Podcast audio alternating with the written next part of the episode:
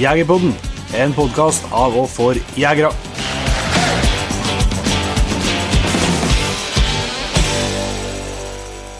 Hjertelig velkommen til en ny episode av Jegerpodden. Jeg heter Jon Petter Meldingen. Og jeg heter Jon Ingevik. Yes, Vi har en uh, spennende episode på gang i dag, Jon Inge, med tema som uh, mange har etterspurt, og en gjest som uh, flere har etterspurt.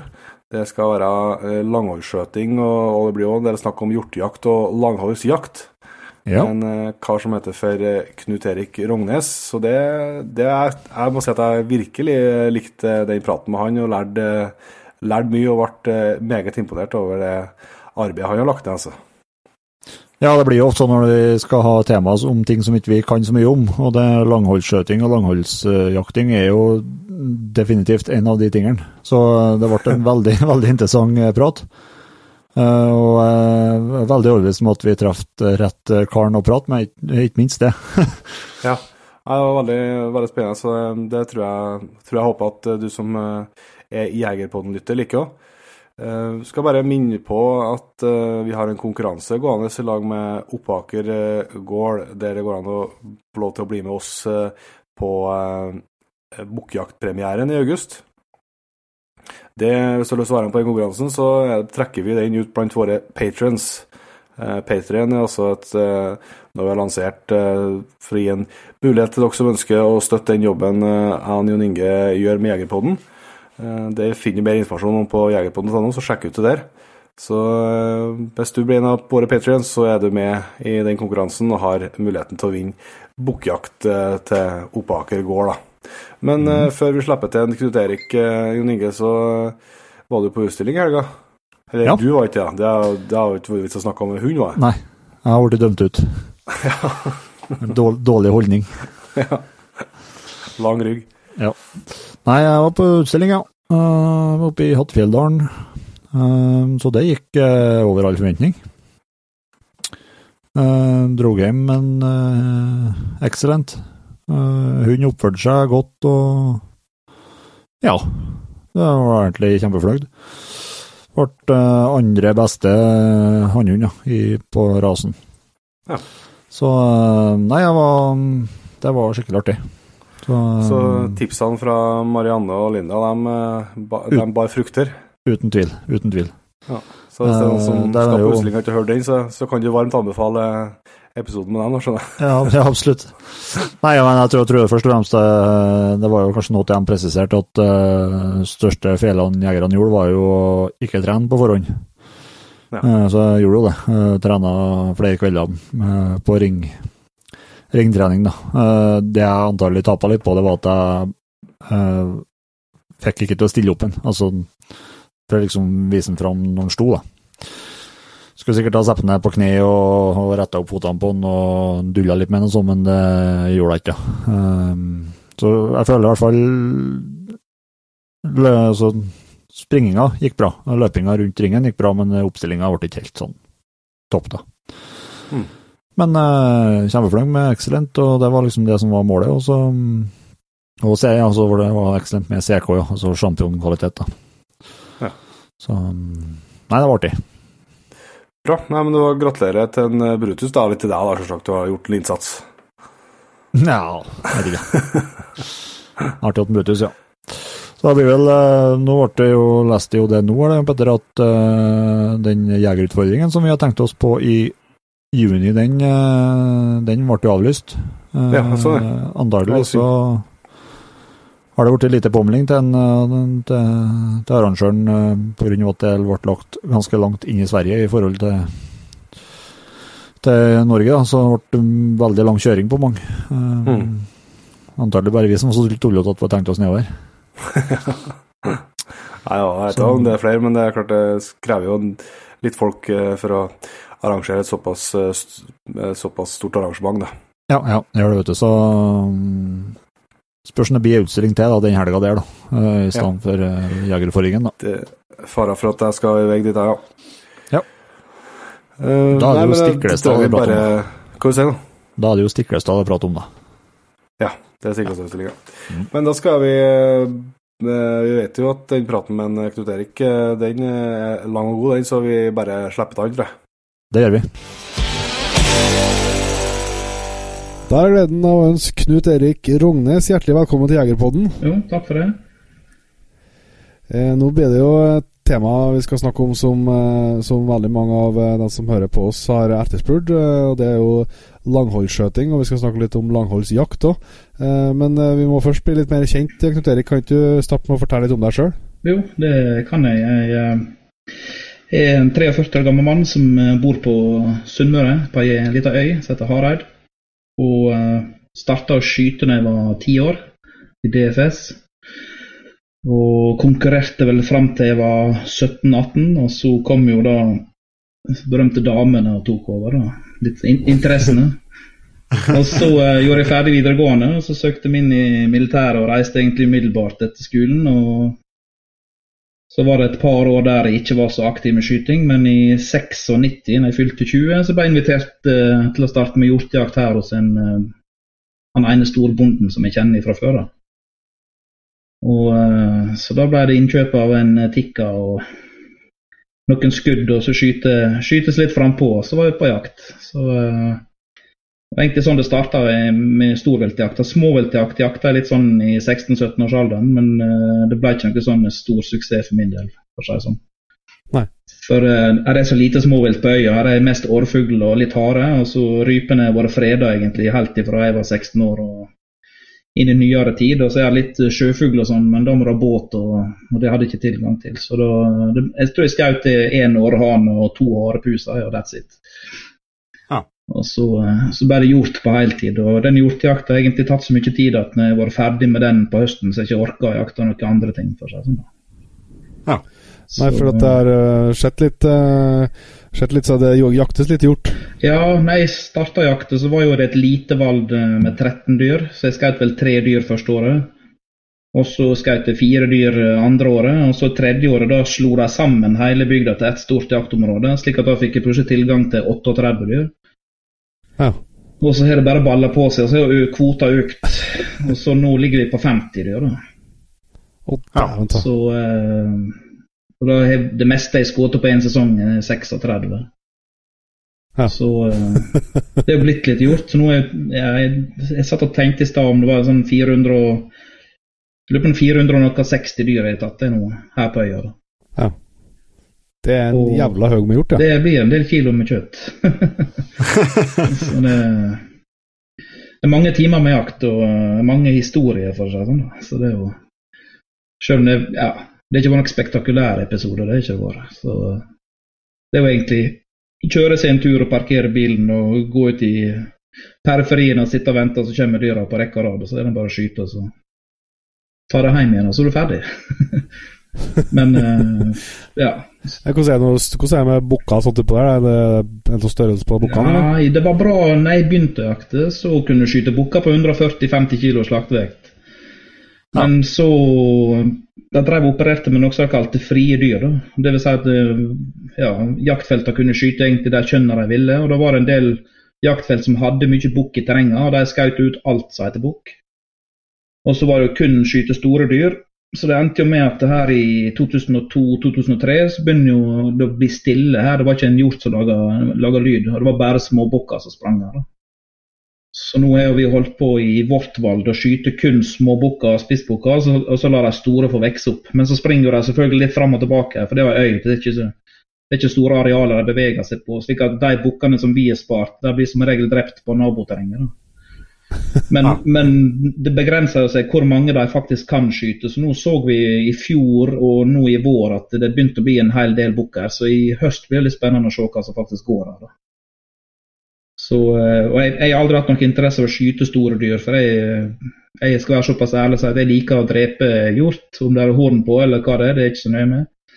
Det er liksom eh, det er jakta og, og skuddet det som på en måte, og slaktinga og det sosiale som står i fokus, og ikke om det er horn på han eller ei. Liksom det, Jeg kan ikke, jeg kan ikke henge på veggen uh, 36 dyr per år uansett, liksom. Så det Men klart det har moro, det er moro å skyte en kjempestor bukk, men da må han være moden. For, da, liksom, da, da, da, må jeg ha visst at han har gått her så lenge at jeg kunne ha tatt han. Da, for sånn. Og foreløpig har jeg ikke sett så gamle bukker at det har vært verdt å ta dem. Men det er min filosofi. og Nå er to-tre jegere i mitt valg som har begynt å tenke litt likt. Så forhåpentligvis så skal det, skal det bli litt mer gjort, eller størrelse på bukkene her også nå etter hvert. Så det var det mest, Jeg skjøt mest kalv. Av alle dyra jeg skjøt, så jeg ligger vel på en 300 kalver, tenker jeg. Ja. ja. Så Dæven, da. Det, de er små, men de er gode. ja. Så det ja, det var mye. Hvordan uh, jaktår er det? Det går mest i hjort, det skjønner jeg? Ja, det er kun, det er kun gjort. Det er kun gjort. Ja. Det var en stund jeg skjøt litt måse og sånn på høsten. Det var en del måser her som tok rypekyllinger og sånt. For det er jo ikke spesielt høye fjell her, sånn, så måsen hekka på fjellet. da. Så da anbefalte jo så her Jegerfiskforbundet at hvis en uh, kunne skyte en måse, så var det bare å dra på. Så da drev jeg og jakta litt aktivt på måse og sånt. Men uh, ja, så finner jo måsen ut at de skal bo i byggefeltet, og da er det ikke hjelp å jakte der heller. Så det er jo så De lærer seg triksa, på en måte. Ja. Så, så det, da er det blitt gjort. Det ble litt uh, utenlandsjakt, og, så, og det har vært gjort, og rådyr, og litt afrikajakt. Så ja. jeg har tatt et par sebra og litt sånn forskjellig smått, småtterier. Du sa du starta med, med tikka når du begynte på. Hva, du, hva jakter du med? Hva har du for noe optikk og våpen nå?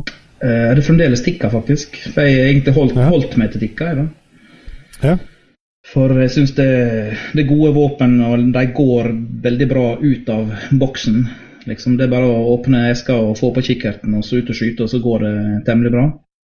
Så jeg har hatt, uh, kjøpt en Remington som er bygd som en dedikert langholdsjaktrifle. Den står i skapet, og den blir brukt i 338 Lapa Magnum. Men uh, men jeg, jeg plukker ikke med meg den på sånn måneskinnsjakt og innmarksjakt. Den, den veier 15 kg, så det blir, det blir, for tungt å dra på. oi, oi, oi. så den er sånn den er sånn en lærdagsmorgen lørdagsmorgen, eh, kjøre ut på jakt, legge seg til, vente på dyret oppe i terrenget og sånn, så kan en ta med den for å dra på på litt avstand og sånt, da, hvis det skulle bli det. Men ja. uh, ellers er det tikka, nå er det tikka T3 jeg skyter med, så har jeg litt forskjellig løp og kaliber å velge mellom. Så jeg bare skrur inn et løpet sjøl. Ja. Så jeg har liksom begynt å fått gjort meg opp en mening om hva som fungerer og hva som ikke fungerer når det gjelder uh, Iallfall når det gjelder jakt på litt, litt lengre avstand enn 100 meter. Ja. Så uh, Ja, men det er jo spennende. Ja da. Men hvordan til hva du opp her, da? Hva? Hvilken optikk eh, sa du var på toppen? Eh, nå skyter vi med Vortex. Det har jeg gjort de siste fire åra. Før det så har stort sett vært size. Men jeg skulle begynne å jakte på litt lengre hold, så fant jeg ut at size-kikkertene er begrensa med knepp. Og, eh, og, så fikk jeg testa denne her Vortex Racer HD generasjon 2. Og da fant jeg ut at den hadde jo alt jeg trengte. Veldig fint til langholdsskyting på stål og stein. Pluss at den var veldig bra optisk, så den funka veldig fint på måneskinnsjakt. Som egentlig Hoveddelen av dyra jeg skyter, blir jo skutt på natta under månen. Så, eh, og den var god nok. Den, er liksom, ikke gitt meg et handikap i forhold til size, som på en måte size og Swarovski skal ligge på topp når det gjelder skumringsegenskaper og sånt, men jeg føler ikke at den Vortexen Jeg skal ikke si den er bedre, men den er ikke, den er ikke noe dårligere, føler jeg. I et laboratorie på test og sånn, så vil du sikkert få dårlige tall, men uh, det jeg klarer å se i kikkerten om natta, det er ikke noe verre med Vortexen enn det med 16. for seg. Sånn. Så, eh, og er det gratis. Det er sponsing. Og, eh, og jeg syns det funker bra. Så, det jo, så jeg har jo Vortex på alt jeg eier, og håndkikkert. og ja, Jeg har flere håndkikkerter og spottoscope. Og nå fikk jeg nettopp en ny håndkikker for Vortex med innebygd avstandsmåler som måler 4500 meter. Så da er liksom dekt ut til, for det også. For det har vært et problem at du skal måle avstand på, på hjort med en sånn bitte liten håndholdt avstandsmåler, så er optikken i dem ofte så dårlig at du ser egentlig ikke dyret når du står litt sånn Står dyret 600 meter opp i lia og alt er brunt, så klarer ikke jeg å se det dyret med, med en sånn 6 ganger 20-greier. Men med en 10 ganger 42 håndkikkert, så ser jeg jo fint som Da går det helt fint å se den, pluss at det er avstandsmåler i kikkerten. og Da er det litt enklere å å få en korrekt måling. For du kan jo risikere at du måler på feil punkt med en sånn liten måler, og da sliter du når det begynner å bli avstand. Ja, For, uh, er det feil avstand i forhold til det du skal skyte, så, så kan det bli bom. Så, uh, så, det var et stort skritt opp. Jeg fikk uh, den kikkerten i fjor. I, da kom den med 1800 meters rekkevidde. Så kom det ny kikkert nå for Jeg fikk den for tre uker siden. Den er jo 4500 meter rekkevidde. Ja. Da må det begynne, da må det begynne å bli nok rekkevidde. Ja, for problemet er at 1800 meters rekkevidde det er jo i perfekte forhold med stativ og hele greia. Slik at når jeg skulle måle på et dyr på 600-700 meter, så var ikke alltid jeg fikk måling. Kanskje var, Hvis det er sterkt sollys og sånn, så får jeg ikke skikkelig måling. Men nå når jeg måler såpass mye lenger, så er det garantert måling på dyr ut til 1200-1300 meter. Uansett forhold, liksom. Så da, da hjelper det på. Ja. Så, og optisk så overrasker han sånn på natta. Jeg har jo alltid hatt 56 håndkikkerter til sånne nattgreier, men uh, den er jo 4, nei, 42. Og jeg ja, hadde ikke noe handikap når jeg brukte den i fjor på under måneskinnet. Så det var egentlig greit. Ja. Men du, du var litt på hvordan, du startet, hvordan jakta starta for deg. Men uh, hvis du tar litt langholdsskjøting uh, først her nå, hvordan, uh, både hvordan og hvorfor starta du med det? Mm, det ble vel egentlig et resultat av at uh, dyra som vi jakter på her hos oss, begynner å endre litt uh, atferdsmønster morgen og kveld. For i 96, da jeg begynte å jakte hjort, så kunne dyra komme innpå jorda sant, klokka sju om kvelden. Sola skinner og lyst og fint, og så har du full kontroll. Men når vi begynner å skyte på dem, og, og, og, sånn, så kommer jo de gradvis seinere og seinere innpå, for de er jo litt mer skeptiske. Og så går de kanskje tidligere av om morgenen før det lysner. Samtidig så får jo vi bedre optikk. Fra 96 til nå så har det skjedd mye med optikken. da. Og da, Det virker som at dyra faktisk eh, lærer seg det, og så er de også klart å innprente det i framtidige dyr. At de eh, dyr som ikke er født ennå, når de blir født og, og, kommer til verden, så virker det som at de faktisk vet at de må være forsiktige når det er dagslys, i forhold til hva de var for 20 år siden. Ja. Så da var det slik at når jeg da kom ut, og det ble lyst nok til å kunne se noe som helst med en kikkert, og sånn, så var det ingen hjort å se. Men opp i fjellsida, liksom 300-400-500 meter der sto dyra da på morgenene og kikka i sola. Da, da sto de liksom der, da. Og, så er terrenget her helt åpent. Det er liksom tre bjørker mellom meg og de dyra på 500 meter. Så liksom å skal bli indianer og komme seg inn på 100 meter vil jo ta hele dagen, og da er dyra vekk. Så da fant jeg ut at da må jeg begynne å prøve å strekke litt hold da, og så skyte dyra der de står, ifra, ifra der som jeg står for seg. Og da begynte jeg å trene mer og mer på lange hold, og så fant jeg ut at jeg også måtte ha et, eh, et våpen og et kaliber som var egnet for å penetrere vind for å si sånn best mulig, og samtidig ha nok anslagsenergi til å faktisk ta livet av dyra når du først treffer. Og Da ble det den ja. Eh, Remington i 338 på Magnum som, eh, som, som, ble medisinen for det. da. Ja. Så det, det er jo ja, det, har blitt veldig, veldig ja, bare fortsett. Du, ja, fortsett. Dette er jo ti år siden, så har det egentlig bare balla på seg mer og mer. Så uh... Ja, for Det virker jo som Jeg kan forstå at langrennsskøyting har blitt veldig populært eh, senere årene. Ja, det har det. Og Spesielt den PRS-skytinga som foregår nå, der det er veldig mye barrikadeskyting og vanskelige stillinger og springing til og fra. Det er, litt, det er blitt litt sånn militært preg og litt taktisk, men det er jo moro, da. Men det er jo dårlig miljø her hos meg bor. Og så har ikke det all, all min skyting er på en måte trening til jakt. Men det er ikke noe jakt jeg driver med der jeg føler at PRS-skytinga skulle hjelpe meg til å bli en bedre skytter, for å si det sånn. da. Vil... Nei, hva, bare PRS, hva, vi, hva snakker vi da? Du tenker på hva det står for? Ja, det er sånn det er det er precision, precision, Rifle Series, står det vel egentlig for. Det er et amerikansk konsept da, som nå er blitt adoptert ja. uh, hele verden over. Og det, er, og det er skyting på stål og litt på papp. Men uh, fra 0 til 1500 meter, for å si det sånn. da. Og så er det veldig dominerende med små kaliber, 6 mm, pga. at folk vil ha lite rekyl. og og lite rekyl og 338 på Magnum, det er ikke, de to går ikke i samme setning, for seg, sånn. Så det, så det funker ikke. Og som jeg sa, at eh, den, den, den skyteformen der trenger ikke jeg for å jakte hjort. For jeg vil ligge i ro på magen og ha god tid. og skyte når jeg vil, og ikke springe bort til nærmeste bjørk og fyre av gårde fordi at jeg må. Så det, da blir det, det er prøvd, og det går aldri bra for seg. Selv om du trener på det, så blir ikke det bra.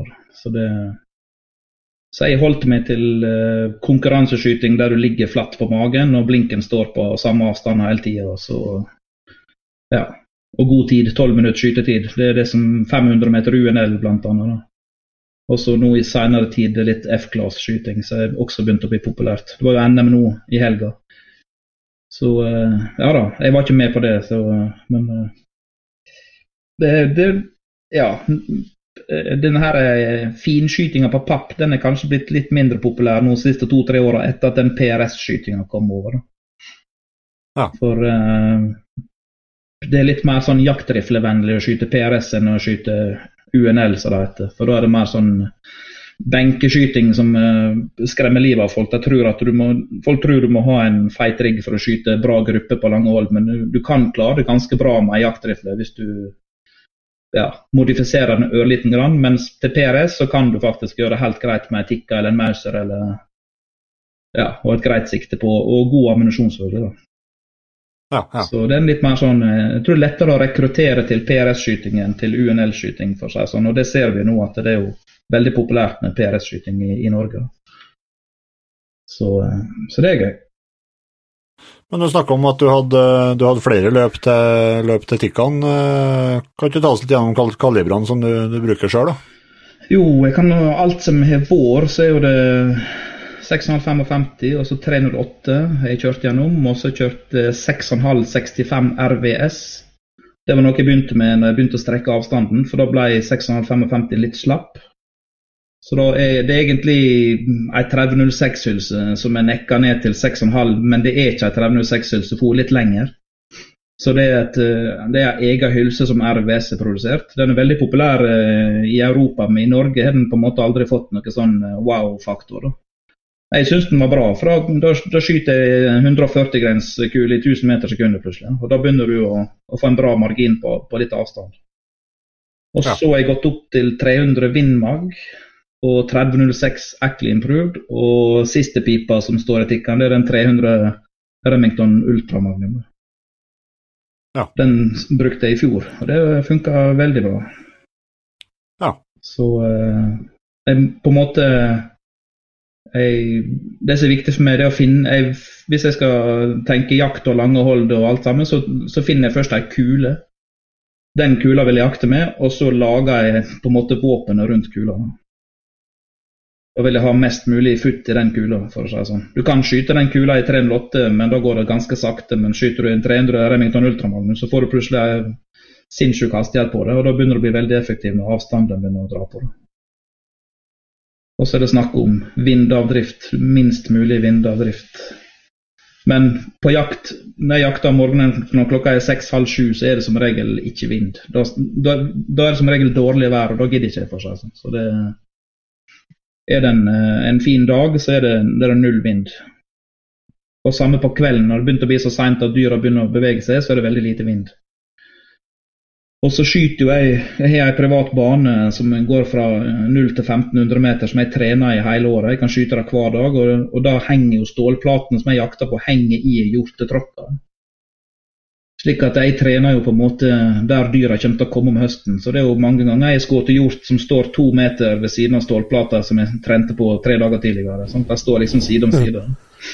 Ja, ja. Så, eh, så det er, er jo godt kjent i terrenget her, for å si sånn. På vinden. Men, han, men alltid, han, kan alltid få en overraskelse. Det er ikke noe som er gitt. Men uh, med langholdsjakt så har på, det har gått bra hittil. Og det har ikke vært noe ettersøk. Jeg har ikke hatt noen episode. For det er så få skudd i løpet av året, liksom.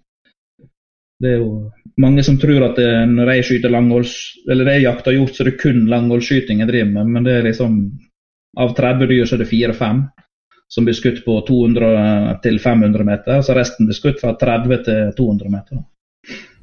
Ja, hvordan, hva liksom, når man snakker om langholdsskjøting, fra hvilken avstand er liksom som, som er minimumen da? Det er kanskje litt kaliberavhengig og litt avhengig fra person til person. da, så det er jo eh, det som du kanskje syns var langhold, det er 300 meter, som syns jeg at den, nei, det er 1000 meter, så er langhold for min del. For 300 meter er veldig enkelt. så det, det, er ikke så lett å gi et uh, svar på det. da.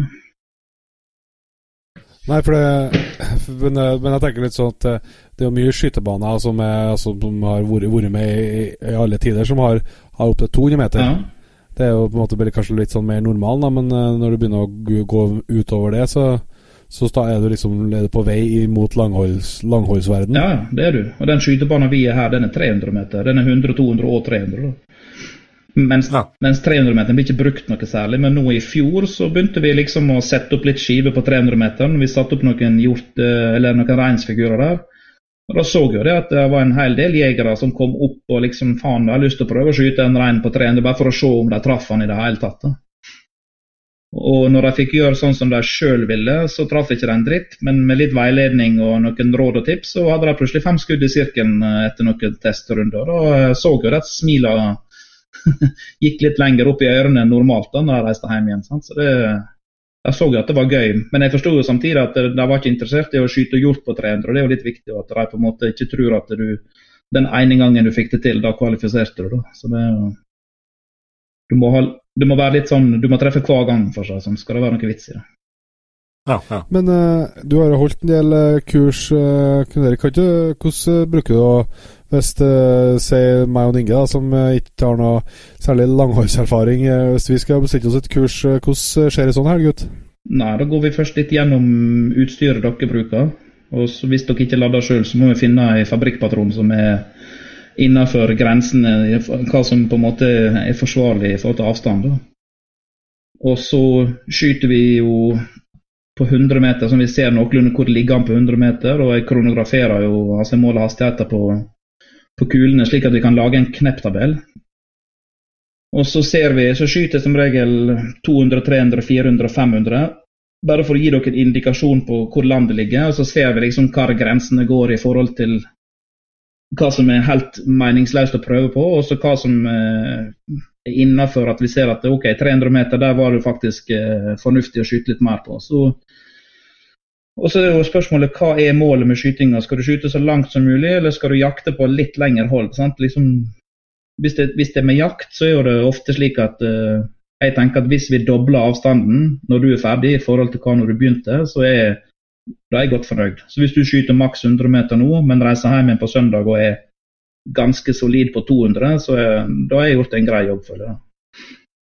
Men, men, du har fått inn en treff på 500 i løpet av helga, som har gitt et stort smil, og det sier pling i stålplata.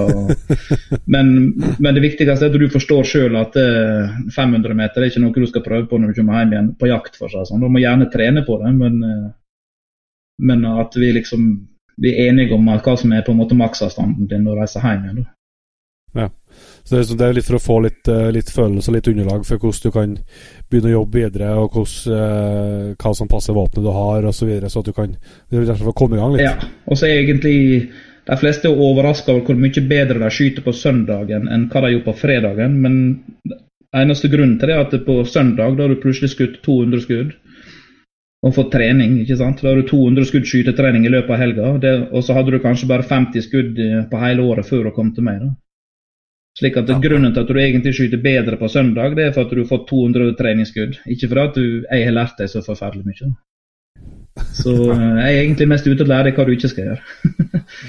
så, Men går det an å formidle litt av det på, på podkast? Eh, liksom sånn eh, Jeg ser litt inn på Hvis noen har lyst til å, å prøve i helga nå, liksom, og, og sette opp en blink på 300 meter eller 200 meter for å begynne å prøve seg litt. Eh, hva er det, hvordan, eh, Du nevnte den når dere setter opp eh, reinskivene. Du så litt hvordan feil folk gjorde. Hva er, det, hva er det vi som ikke har prøvd det før, typisk gjør feil? Du tør ikke å skru på siktet ditt. De skal holde Det var som du sa, du skal holde én eller to elger, liksom. så det er liksom Du må bli kjent med utstyret. Da. Det er liksom det er nummer én. Og, og med utstyr så mener jeg også ammunisjonen. Så uh, det, er ikke, det, er ikke, all ammunisjon i alle kaliber som er egnet å jakte på 300 meter med. Det blir hull i skiva, men det er ikke sikkert du dreper dyret. Sant? Så det er liksom, der er en del ting jeg går gjennom der. Og vi går selvfølgelig gjennom optikken og ja, det teoretiske rundt uh, dette med kikkert og justering av kikkersikt og hvordan ting virker. For det er jo der det er veldig mange jegere som ikke vet hvordan egentlig kikkerten virker. De har fått utlevert våpenet, de har fått skutt inn og fått hjelp til å skyte inn. og Så har de egentlig ikke fulgt med hva som har skjedd. og så Hvis det skjer noe senere, så står de og vet ikke hva vei som er opp eller ned eller høyre eller venstre på kikkersiktet sitt.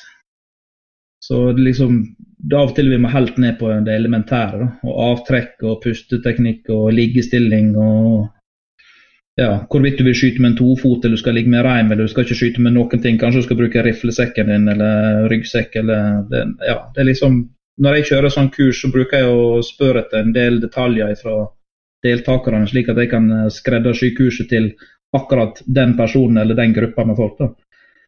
Slik at de kursene jeg har hatt, har aldri vært helt like. på en måte. Jeg må tilpasse, meg, jeg må tilpasse meg, til kunden, for seg sånn. da. Det, og det funker veldig bra. da. Så, øh, men det er jo folk som kommer hit som kan å skyte, og som har utstyr for å skyte 1000 meter, men som har lyst til å skyte 1500 meter eller 2000 meter. For det har jeg aldri prøvd. Så kjører vi en runde på det, da, og det, det funker også. Så det er liksom det er ikke bare nybegynnere som dukker opp her. Det er jo folk som har skutt like mye som meg, men som ikke har tilgang gjerne til, til, så lange avstander, som har lyst til å prøve på det. Da. For, eh, og da er det vinden som er på en måte De har lyst til å lære mest om vinden. Men det er også en vind, det er en sånn erfaringsting. Det, det tar lang tid å lære vind. Jeg kan fortelle deg hvordan jeg gjør det, men det, det vil ta lang tid å ja, å, kjenne på kroppen at nå er det fire meter i sekundet. Samtidig så skal du vite er det fire meter i sekundet 500 meter lenger framme, eller er han én meter, og hva vei går han der? Og, mm. og, Sånne ting, det må du bare Ja, du må lære det, rett og slett. Det er trening, trening, trening. Det er trening, så du må være dedikert. Du må, og det så Jeg jeg drev mye med modellfly før. Flaug store modellfly og konkurrerte med det. Det var mange som hengte seg på og begynte, men så datt det av liksom mer og mer folk. For jeg forsto det at skal du bli flink, så må du faktisk drive på med det. Sånn som fotball og all toppidrett. Du må trene nesten hver år. Da. Og holde nivået oppe og holde på i flere år. og det er liksom, ja, For folk flest så blir det kanskje for mye. De har lyst til å sitte hjemme med kjerring og unger og drive med andre ting. sant? Det er liksom Å ligge på noen skytebaner eller Det blir for kjedelig, og, og det blir dyrt i lengda, ikke minst. da. Det koster jo en del å skyte. da. Skal du skyte på det meste, så skyter jeg 12 000 skudd i året. Det, det koster litt. 12 000 skudd i året? Så, uh, og da skjøt du utelukkende liksom på 300 meter oppover? Det er 800 meter oppover. 800 meter nettopp. Ja. For den, den, nei, på den banen min så henger den nærmeste stålplata henger på 800 blank, og så, og så går det videre. Ja. Så, uh, så da er liksom når, når den sitter hver gang for Det er liksom målet med treninga mi til min jakt. at Jeg skyter ikke på lengre hold enn at jeg vet at hver gang jeg prøver, så skal jeg treffe. Hvis jeg bommer på den 800-plata flere ganger på rad, så vet jeg at i år Eller jeg trenger ikke si i år, for det spørs jo hvor tid på året er der, men uh, da må jeg redusere avstanden. Da. Fordi at det, 800 blir for langt, liksom. Så, uh, ja, for Du sa du hadde litt som, uh, som gyllen regel på et vis, altså at når vi snakka lag forrige, Erik, at hvis du har tenkt å skjøte på et vilt på 200 meter, så skal du ha trena mye og være dønn stabil på 400 meter på bane. Ja. Det, er liksom, det, det er mitt motor. Da. Jeg trener på dobbelt så langt hold som jeg vil jakte på. Ja. Så, uh, for da Er du god på 800, så er du veldig god på 400. for seg sånn. Det sier seg sjøl. Alt, alt, er enklere på 400 enn på 800. Da. Så uh... ja, Det er ganske lett å forestille seg om ikke har skutt så mye på for de fleste som hører på, kanskje har vært på en skytebane der det har både 100-meterskive og 200-meterskive. Og det syns jeg når jeg er på sånne, sånne baner, at det virker mye mer enn dobbelt så langt bort til den skia skiva på, på 200 meter. Ja, ja. ja. Men... Altså Det føles sånn når du, hvis du kikker i kikkerten, og det, det, det, det oppleves som uh, Og det er vel kanskje mer enn dobbelt så vanskelig òg.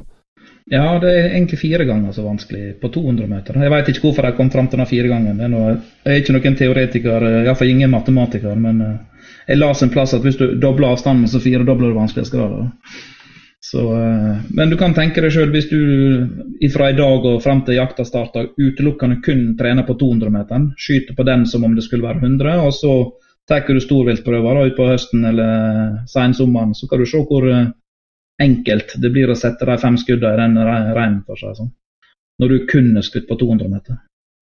Og da, ja. da, blir plutselig den veldig nær og en veldig stor blink, og det er enkelt å ja, Jeg vet ikke om du har såpass bra optikk at du ser kulehullene dine på pappen, da, men uh, Sånn som her hos oss er det det. Så jeg skyter et skudd i pappen, så sikter jeg på kulehullet, og så setter jeg fire til så nær som jeg kan. Da, for å si sånn.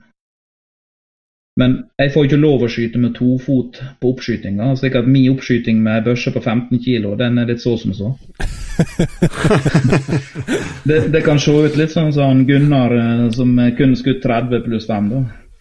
Men, eh, men, men de står innafor. Alle fem er innafor, men, men, du skal liksom holde på frihand 15 kg og skal dra av det beistet der, så er det litt sånn men jeg kan legge meg ned etterpå og slå ut tofoten og bruke baksekk, og så skyter jeg fem skudd på 100 meter på 3-4 millimeter, og så viser jeg at børsa går og ammoen går, men, det er liksom, men det, hun er ikke beregna for å skyte på frihånd. Men jeg, for, når jeg, for, når jeg skal på, ja, for når jeg skal på jakt, så kan jeg bruke det jeg vil av hjelpemiddel, ikke sant. Så det er jo men da sier jo folk at det er ikke jakt lenger, og du ligger med støtte foran og støtte bak. Og... Men min jakt foregår sånn. Liksom, det er veldig greit. For jeg skal uh, ja. skyte et lass med dyr. Jeg, skal, jeg skulle skutt kun to-tre hjorter per år. Så hadde jeg hatt ei lita lett rifle med en liten kikkert og en lyddemper og ei reim, og så har jeg sprunget rundt opp i skogen og vært indianer på heltid, for seg sånn. For da hadde jeg tida til det. Men når du skal skyte 50 dyr, så er ikke tida å springe i skogen og drive snikjakt, for da blir jo aldri ferdig. Da. Det er et sånn, det er et sånt sitat som jeg kjenner at eh, sånn, ut av sekken provoserer meg. Det er, det er ikke jakt lenger når.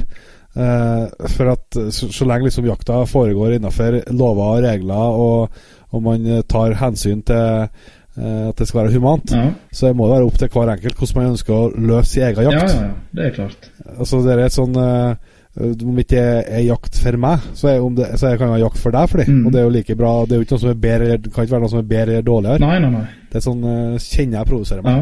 Ja. nei, så det Men jeg, jeg, må spørre, for at jeg holder på Jeg tenkte det skulle være litt så kul å ta et spørsmål lenger uti, men jeg klarer ikke mer. Hvor langt altså Nå snakker vi ikke på jakt, altså, det skjønner jeg, men, men uh, på, på, blink, liksom Hvor, hvor langt med det her riggene dine kan du skjøte? Altså hvis du har bane til det? Det lengste jeg skjøt hittil, det er vel å treffe, da. Det er jo 3050 meter. Men ja, Men nå har jeg en kompis borte i USA som nettopp satte en rekord der på 5 km. Ja. Så da begynner det å bli langt. ja, så da, da, var det vel Jeg tror jeg så det var 18, 18 sekunder fra han trekte av til kula traff i skiva. Da. Så, eh, men, men da er ikke det, det er jo artilleri vi snakker om. Eh, det er jo, vold, det er jo voldsomt grove, store kaliber og spesialutstyr i alle innretninger. Og det er jo bare flaks. ikke sant? Du skyter, kan skyte 50 skudd, og, og ett treffer. Og 49 lander rundt omkring. Men sånn ut til 3000 meter så kan jeg være på i løpet av ja, Skudd nummer to bruker som regel å sitte. Ja. Så det er ikke verre enn det. da. Men Hvordan eh, størrelse på blinken snakker vi om? Én gang én meter. Ja. Så det er helt greit. Ja. Så uh... Det er faen meg langt, altså. Ja. Men uh, de stålplatene som du skjøt på ellers i treninga, da, fra 800 oppover, som du sa, er det um, Er de òg én gang én meter? Nei, det minste er 15 ganger 15, og største er 30 ganger 30. Så jeg prøver å holde meg litt innenfor vital sone for seg, sånn, i forhold til den reinsfiguren. Og så har jeg vel et par på 40-40. Men de 800-meteren den er sånn 15-15-20-20-30-30. Det henger tre plater på samme stativet. Og det er egentlig de jeg skyter, okay. skyter mest på. Så liksom ja. over 800 meter det er veldig sjelden eh, behov for. Da. Så det er jo, jeg så jo nå snittavstanden min ligger på rundt 300 meter. Ikke, og så får du i fjor skjøt jeg ett dyr på 618 meter, så skjøt jeg ett på 512-13 meter, og så hadde jeg ett på 400. Det filma jeg, det ligger nå ute på, på, Facebook, faktisk. Og så var resten sånn 30, 40, 50, 70, 100, 150, 200. Så det er liksom, og da blir jo, så er jo liksom ikke behov for å trene på 1000 meter, for det er jo liksom, det er veldig sjelden at jeg må skyte en hjort på 1000. Jeg, eller jeg må egentlig aldri det. for seg sånn. Så det er jo men eh, når du har et gitt antall dyr og et gitt antall tid, og høsten så er jo det tidligere og tidligere mørkt hver ettermiddag, og det lysner senere og senere, og dyra er nå aktive på en måte innenfor en viss tid, så da, da, må jeg være så effektiv som mulig når jeg først er ute. slik at uh, står dyret på 400, så skyter det på 400. Men det er fordi jeg er trent på det, og ikke fordi at jeg tar en sjanse. Det liksom, det 400 vet jeg går fint uansett hva, hva som skulle skje. Så vet jeg at 400 meter det går liksom Det er ikke noe problem. Og så eh... Nei, for det, men det er bare så at uh, vi, skal, vi, skal, ta en om dere uh, Og vi kan egentlig bare ta det med en gang, tenker jeg. Men bare så at For det kan jo være unge, unge jegere og, og sånne som, og, som har jakta noen år, som, som, så tenker jeg som at når du sier 400 meter, det er ikke noe problem. Men det er jo fordi at du, du har tusenvis av skudd i banken ja, ja, ja. på, på 80 meter oppover. Så selvsagt er det et det er åpenbart et problem for meg. Ja, ja, det er helt klart. så, så, det er ikke så, så, så, det er bare så viktig at man har med seg det. For at Du nevnte det her, eh, den ene filmen som uh, var ute du la ut på Facebook, på, som du skjøt. Så jeg kommer på at det dukka opp, og at det ble et voldsomt til, til ba, ba, rabalder i kommentarfeltene. Ja. Så den må vi ta litt av, Knut Erik. For dere åpenbart så provoserte veldig mange. Den, den, filmen der. Og du, du mener du nevnte at du ble anmeldt for det? Ja. Ja. ikke for den filmen, men jeg ble anmeldt for en nei. reportasje i, i, Bladet Jakt. Der de hadde ja. Bladet Jakt gikk vel inn på denne her Hjort og Hjortjaktsida på Facebook og henta ut Jeg hadde et sånn årssammendrag etter at jakta var over, der jeg skrev at i år så jeg skutt så og så mange dyr, og det var slik og sånn, og ting var kjekt, og lengste holdet var så langt, og korteste holdet var så langt. og og Det er jo mange som syns det er interessant, for jeg får jo masse PM for seg, sånn, der folk har lyst til å ja, kan ikke du legge ut litt sånn hvordan det foregår. Og, og jeg gjør det, for jeg, jeg, jeg spiller med åpne kort. Jeg. Men i kjølvannet av uh, det innlegget da, så uh, tok Bladet Jakt tak i det, og så laga de en svær reportasje. og Så ringte de meg. Så fikk jeg uttale meg litt om både det ene og det andre. Men så, sånn som bruker å være med journalister, så er det ikke alltid ting du sier som intervjuobjekt som blir gjengitt uh, 100% i bladet. Og Jeg forsto jo ganske fort når bladet kom ut at dette var en svertekampanje. Og så i ettertid så har jo NOAH tatt tak i det og anmeldt meg da for uforsvarlig jakt. Så det, det, er jo lenge siden, det var i fjor. Og, så den saken ligger hos politimannen, eller ligger vel hos politijuristen i Ålesund nå, da. Men ifølge lensmannen her hjemme og de to som var involvert i avhør og sånn, og det materialet jeg har gitt dem i form av uh, dokumentasjon på hva jeg driver på med, så mener jeg at den saken den, Det er ikke noe heimel for å komme noen dom i den saken. Da. At den blir, den blir, sikkert avvist, eller ja. Men eh, jeg veit jo aldri. Det spørs jo hva type han politijuristen er. og men uh, jeg har jo holdt meg uh, innafor på en måte, det, står ikke oppgitt en maksavstandsgrense noen plass. Det er ikke forbudt å jakte på lange hold. Det er liksom at du skal ikke utsette dyret for unødvendig lidelser, sånn paragraf 19. og og jeg mener at Hvis du skal begynne å trekke den inn, så kan vi begynne å kikke på drivjakt. og Så kan vi heller ta en diskusjon da. Skal vi se hvem som er størst uh, skadeskytingsprosent av en langholdsjeger og en drivjaktjeger. Men, uh, så Den saka ligger inne, så jeg håper at den blir avgjort nå før jakta. da, eller Eventuelt så får jeg avgjøre når jakta er ferdig, slik at jeg kan jakte i fred. Men, uh, men hvis jeg skulle bli dømt, så er jeg villig til å ta det helt til topps i rettssystemet. Ja, så, jeg skjønner. Eh, men, eh, men, eh, for at vi snakka litt, så jeg fikk litt mer innblikk i Kan ikke du liksom altså, si at du, du eh, har en, en, en jaktdag, og du har mulighet til å, til å skjøte en hjort på 500 meter. Ja. Eh, så har du jo så vi har fått et uh, lite innblikk i all den treninga og den dedikasjonen som du, som du har, eh, har eh, i, for skjøtinga di og, og, og, hatt i mange, mange år. Eh, men kan du liksom ta oss litt gjennom hvordan, du klarer å få det til å bli et sikkert og godt skudd? Ja, For det første så må jo på si, være for, forholdene må jo ligge til rette for det. da.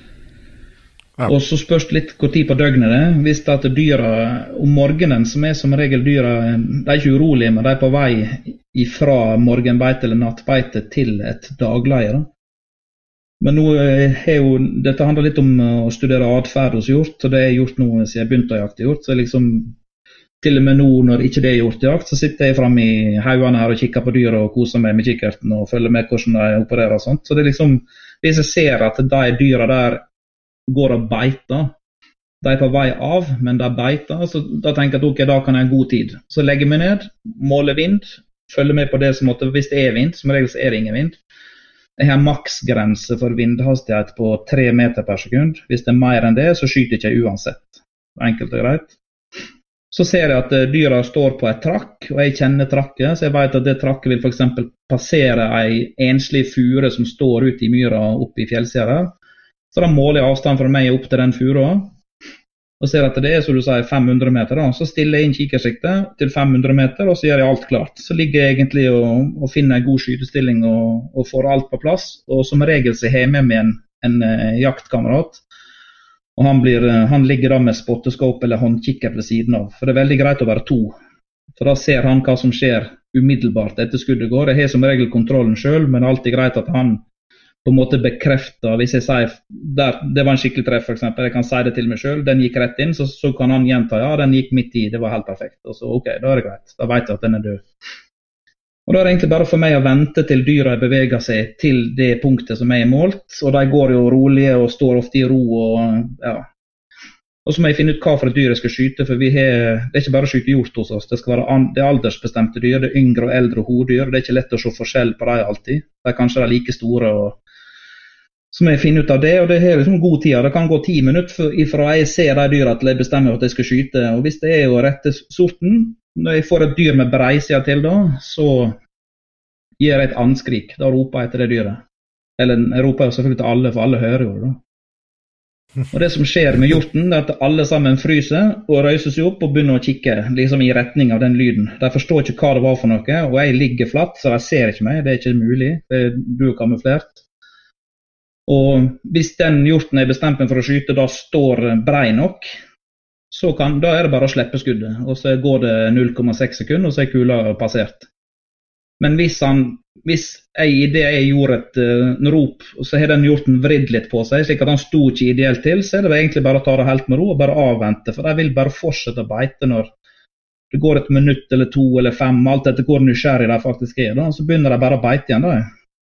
Og når da den hjorten er vrittet til igjen, at jeg ser at nå står han perfekt, så kommer bare et, det er bare et høy et eller annet, en, en litt høy lyd, så, så kikker de. Og da står Det er litt artig å se med for dyr som springer vekk fra deg. Hvis du er skremt et dyr, og du, du trenger ikke å rope på dem, men veldig ofte så vil en hjort stoppe opp og snu seg for å se etter hva som, om det er noe som følger etter dem. for seg. Sånn, og Da vil de alltid, mer eller mindre alltid produsere en perfekt breiside. Men på de, den type skudd så har du ti sekunder, og så stikker hjorten. Altså, da må du være dønn klar med en gang. Og Den er ofte på mye nærmere hold. at La oss si du støkker et dyr i skogen på 15-20 meter, så springer dyret av gårde, så springer det 60-70 meter, og så stopper det, og så snur det seg med breisida til og liksom kikker på deg. Så Hvis du da vet det, at det, det, skjer nesten hver gang, så kan du få av gårde et skudd på det dyret på en perfekt breiside på 70-80-90 meter. Mens når jeg lager lyd, og dyra står i, oppe i ei åpning, så står de fastfrosne i i alle fall et minutt. Det er veldig sjelden du er under et minutt. Så på det minuttet da, så kan du tenke deg hvor mange ganger klarer du å ladde og skyte på et minutt. Det er ganske mange ganger. Men jeg trenger bare å skyte ett skudd. Og når alt er rett, vinden er målt, tatt hensyn til, tårnet er skrudd i høyde, altså elevasjonen er rett og alt sånt, så er det egentlig bare å ta et perfekt avtrekk, og så, så ligger den der. Og Det er der skytetreninga kommer inn. Det er kanskje det er, ikke så mye, det er ikke så mye jakt inne i bildet, det er mer skyting. Sant? Jakta det er jo mer å snike seg inn på et dyr, identifisere dyret og se at det er rett gjort. Men Det har vi allerede gjort, for det er jo liksom stort og åpent terreng. Liksom. Du har sett dyra hele tida. De vet ikke at du er der. Men akkurat når du skal skyte 500 meter, så er det, det er skyting og skytetrening som, som, på en måte står i fokus. Da. Ja. Og det ja, jeg veit ikke så, så jeg, bare kjenner at jeg, så Hvis du oppsummerer da, sant? for at det er det som jeg syns er et, et valid poeng å få fram. At uh, hvis det er snakk om å skyte en hjort på 500 meter, uh, og jeg med mine skytterferdigheter, som, er, som uh, er helt OK til den jakta jeg bedriver men hvis jeg tar med meg børsa mi ut på hvilken som helst dag og prøver å skyte på en hjort på 500 meter, det er åpenbart ikke humant. Nei, nei, nei. Uh, men uh, når, uh, som du sier, du har x antall tusen skudd i banken før jakta starter, på dobbelt slangehold, som du velger å bruke på, på jakt, du har eh, eh, brukt mye tid i terrenget til å lære deg å kjenne dyrene og hvordan de beveger seg. Eh, du har en helt klar plan på, eh, på hvordan, eh, hvordan skuddsituasjonen skal se ut før skuddet får gå. Eh, du har sett strenge krav til hvordan vær og vind skal kunne være for at du skal kunne ta en sånn situasjon. Mm. det syns jeg høres humant ut. Ja. Men samtidig er det jæklig viktig da at uh, man har liksom forståelse og respekt for hvor mye det krever å komme dit at man kan si at det er humant. Ja, det er klart. Det er det, antagelig, det er antagelig ikke så mange som kan si, Nei. men samtidig så må det være altså, så Det er noe min, eh, så kan jeg sikkert bli høgne for det, da. Men, uh, det er i hvert fall uh, det er den umiddelbare følelsen jeg får når, når vi prater i dag, Erik, på, på det for at um, jeg, altså, Selv om jeg ikke har den Jeg har ikke vært Altså Jeg har ikke hatt den interessen for langhåndsskyting, så det er jo Men altså, jeg har ikke, har ikke verken nok skudd eller nok, noe som helst er nok nærheten av erfaring opp på sånne hold til at jeg kan ta sånne sjanser. Eller ikke ta sånne sjanser, men ta sånne skuddsituasjoner. Ja. Men at noen kan ha det for dem, og at du kan være en av dem, det må jeg si det tror jeg på. Ja. Så er jo Ankepunktet er jo da det her med flygetid. At kula bruker jo x antall sekunder fra A til B. At dyr kan bevege seg og sånn. Men jeg skal si at hvis du har jakta litt hjort, og har studert dyret du skal jakte på altså Hjort, elg det er en annen ting, og rådyr blir noe annet igjen. Men liksom når du har studert hjort i 23 år over tid, og liksom du kan sitte timevis på en ettermiddag på jakt Dyra er for langt unna, men jeg sitter med en kikkert og ser og ser og ser, og ser, så ser liksom at eh, oppførselen er av en Hjorten er et ganske rolig dyr, for seg sånn. da. Det er et veldig avslappa og rolig dyr å jakte på. Og når ikke hjorten vet at han er jakta på, så han er i alle fall rolig. Så, og så har du dette her med, som folk er veldig opptatt av, at du skal ha an, andre skudd. Du skal være raskt på med et påfølgingsskudd, oppfølgingsskudd. Jeg tenker liksom, Det er kanskje litt cocky å si, da, men hvis du er så usikker på skytinga di at du liksom mer eller mindre må ha et oppfølgingsskuddet klart, så bør du trene mer. Når jeg, når jeg, skyter det første, så vet jeg at hvis av en eller annen grunn jeg ikke skulle treffe det hjorten, så uh, da er det rett og slett jeg som har en dårlig dag. eller Det kan selvfølgelig ha skjedd noe med våpenet under transport, at det har fått seg en smell, men da har jeg oppdaga det. Når jeg pakker ned våpenet og legger det i bilen og tar det ut igjen, så er jeg forsiktig. Og, og at jeg er i tvil om at faen, nå slo jeg egentlig børsa litt hardt i og kom inn i bilen og sånn, så um, da skyter jeg heller skudd på en blinker da, før jeg stikker ut på jakta. For det er tida til. For jeg reiser så tidlig ut på jakt, iallfall på ettermiddag, at jeg kan liksom trykke en pappskive i marka, og så tester jeg, og så OK, alt i orden. Det skjedde ingenting, da. Men så er dette her med på 500 meter og i det terrenget som jeg jakter i, nå er det forskjellig terreng rundt omkring, så er det så åpent at hvis denne hjorten springer, og jeg ser at her er vi en skade, nå er ikke det skjedd, da har jo jeg uendelig stor oversikt over hvor det dyret vil reise hen. Og jeg, liksom, jeg kan planlegge at ok, når den hjorten kommer dit nå, så, så setter jeg et nytt skudd på den. Istedenfor at jeg skyter et skudd på et dyr inn i tett skog, så springer det ti meter, og så er det ute av syne, ser ikke lenger. Da vil jeg tenke at da har du ingen sjanse til oppfølgingsskudd, og hvis du har et oppfølgingsskudd, så er det bare et panikkskudd som er skutt inn i trestammene, for å si sånn. Og du har jo ingen anelse om hvor den hjorten er reist i ettertid. slik at eh, Langholdsjakt, da har jeg god tid, jeg har enormt god oversikt. Jeg ser på en måte jeg kan, Kanskje jeg ser 500 meter i diameter rundt dyret. Og da vet jeg at hvis den hjorten springer så langt at han forsvinner helt ut av syne, så har jeg mest sannsynlig ikke truffet han engang. For at eh, hvis jeg skyter han i magen eller i hoften eller hva som måtte skje, et skikkelig dårlig skudd, så vil den hjorten i løpet av 200-300 meter begynne å bremse på og vise tegn til treff og gi meg en sjanse til å skyte en gang til. Men, men det har ikke skjedd, så jeg, jeg veit liksom ikke. Da, men uh, jeg har skutt en del dyr på 100 meter som har fått et skudd i magen. og De har jo de har ikke sprunget lenger enn at de har ikke kommet av jordet engang før de segna om å være ferdige. Da. Og Jeg har aldri i mitt liv måttet skyte oppfølgingsskudd som, som uh, pga. at jeg følte at skuddet var dårlig. Jeg har liksom skutt et skudd på et dyr og jeg setter jeg truffet, og så står dyret kanskje rett opp og ned og later som at ingenting er skjedd. Og jeg vet jeg traff, men så tenker jeg ja ja. Vi gir han en til, for kanskje kula ikke ekspandert skikkelig, eller et eller annet er skjedd på vei gjennom dyret. slik at, uh, Men det handler bare om lidelser. Da, jeg skyter heller to skudd da, og så uh, Men så viser det seg etterpå at det var helt unødvendig. Det var bare at hjorten trengte litt tid på å daue, rett og slett. Og så uh, men eh, jeg tenker at hvis du hele tida er så opptatt av at du skal skyte oppfølgingsskudd, så bør du kanskje begynne å trene mer, slik at du er, så, er mer sikker på at det første skuddet sitter. For det er jo egentlig alt handler om første skuddstreff. Mm. Og Det er jo det som er med langholdsjakta mi, at hvis jeg ikke klarer å treffe den stålplata på trening på første skudd, så er det for langt hold. Og da er det back to basics. da, Det er bare å begynne på nytt igjen. Da må vi trene fra 300, 400, 500 og utover. For det gjør jeg. Jeg skyter jo papptallerkener på 200, 300, 400, 500, men stålet starter på, på 800. Ja. Så eh, Og det blir, eh, det blir Men det, Ja. men det du sier nå, det er at du har aldri, har, aldri eh, skadeskutt? På- Ikke på langholdsjakt. Jeg er skadeskutt på, Nei, på måneskinnsjakt og på helt vanlig hjortejakt på 50 meter og sånn. Eh, Ja, men ikke, men ikke på langårsjakt? Ikke på langårsjakt.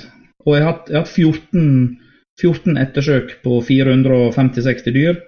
Og av de 14 ettersøkene, husker jeg ikke helt i hodet, men har det oppskrevet, så er det liksom x antall dyr fant vi igjen som var skutt 100 Det var bare at jeg fant ikke igjen dyret sjøl. Så jeg måtte ha Ja. at det ble for mørkt eller det var for tett.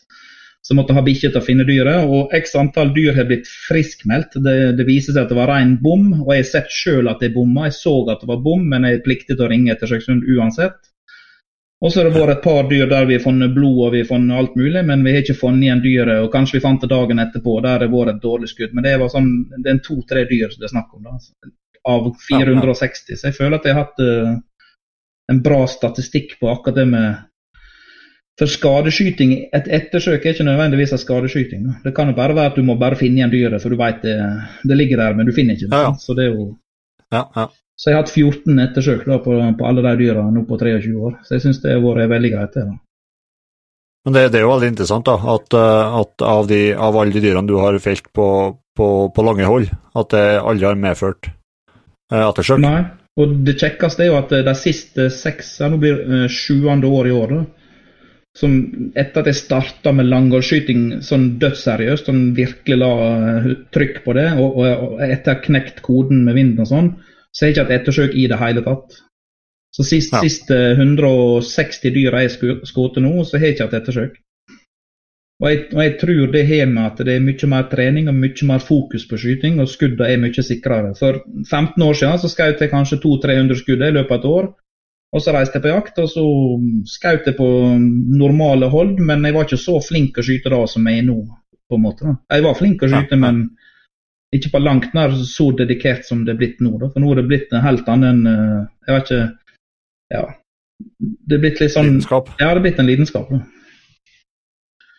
Så, eh, så nå, er, nå har det vært null ettersøk. Og det er mange som sier til meg at de jakter i 50 år og aldri hatt et ettersøk. Og jeg tenker at jeg er ikke så sikker på om jeg tror på det. for seg sånn. Da. Du kan jo selvfølgelig Ja, så er skyte, hvor- dyr og, og la være å ringe. Da. Ja, så er det jo hvor mange sjanser man har hatt til å skyte på et dyr da, Ja. på de 50 årene. Ja, ja, ja. Og så sitter jo folk og sier til meg at ja, men du er sikkert skutt dyr, og så er du bare gitt faen. Så sier jeg det kan ikke. For det første så jakta jeg med Tidligere så jakta jeg med en del jegere som var litt misunnelige og sjalu. Slik at hvis jeg skjøt på hjort og ingenting skjedde, så kan jeg garantere at de fulgte med på det. Så jeg hadde aldri sluppet unna med å skyte på dyr og gitt faen for seg. Sånn. Og naboterrenget er jo 300 meter på sida av der som jeg jakter. Han er jo veldig sjalu for at jeg skyter mye dyr. slik at han hadde held, Hvis han hører at det smeller, og det gjør han, så, eh, så kan jeg garantere at hvis at han ser For vi må, dyra blir jo innmeldt. Når jeg skyter en hjort, så rapporterer jeg inn til jaktleder. Så rapporterer han inn til en offentlig instans på landbrukskontoret.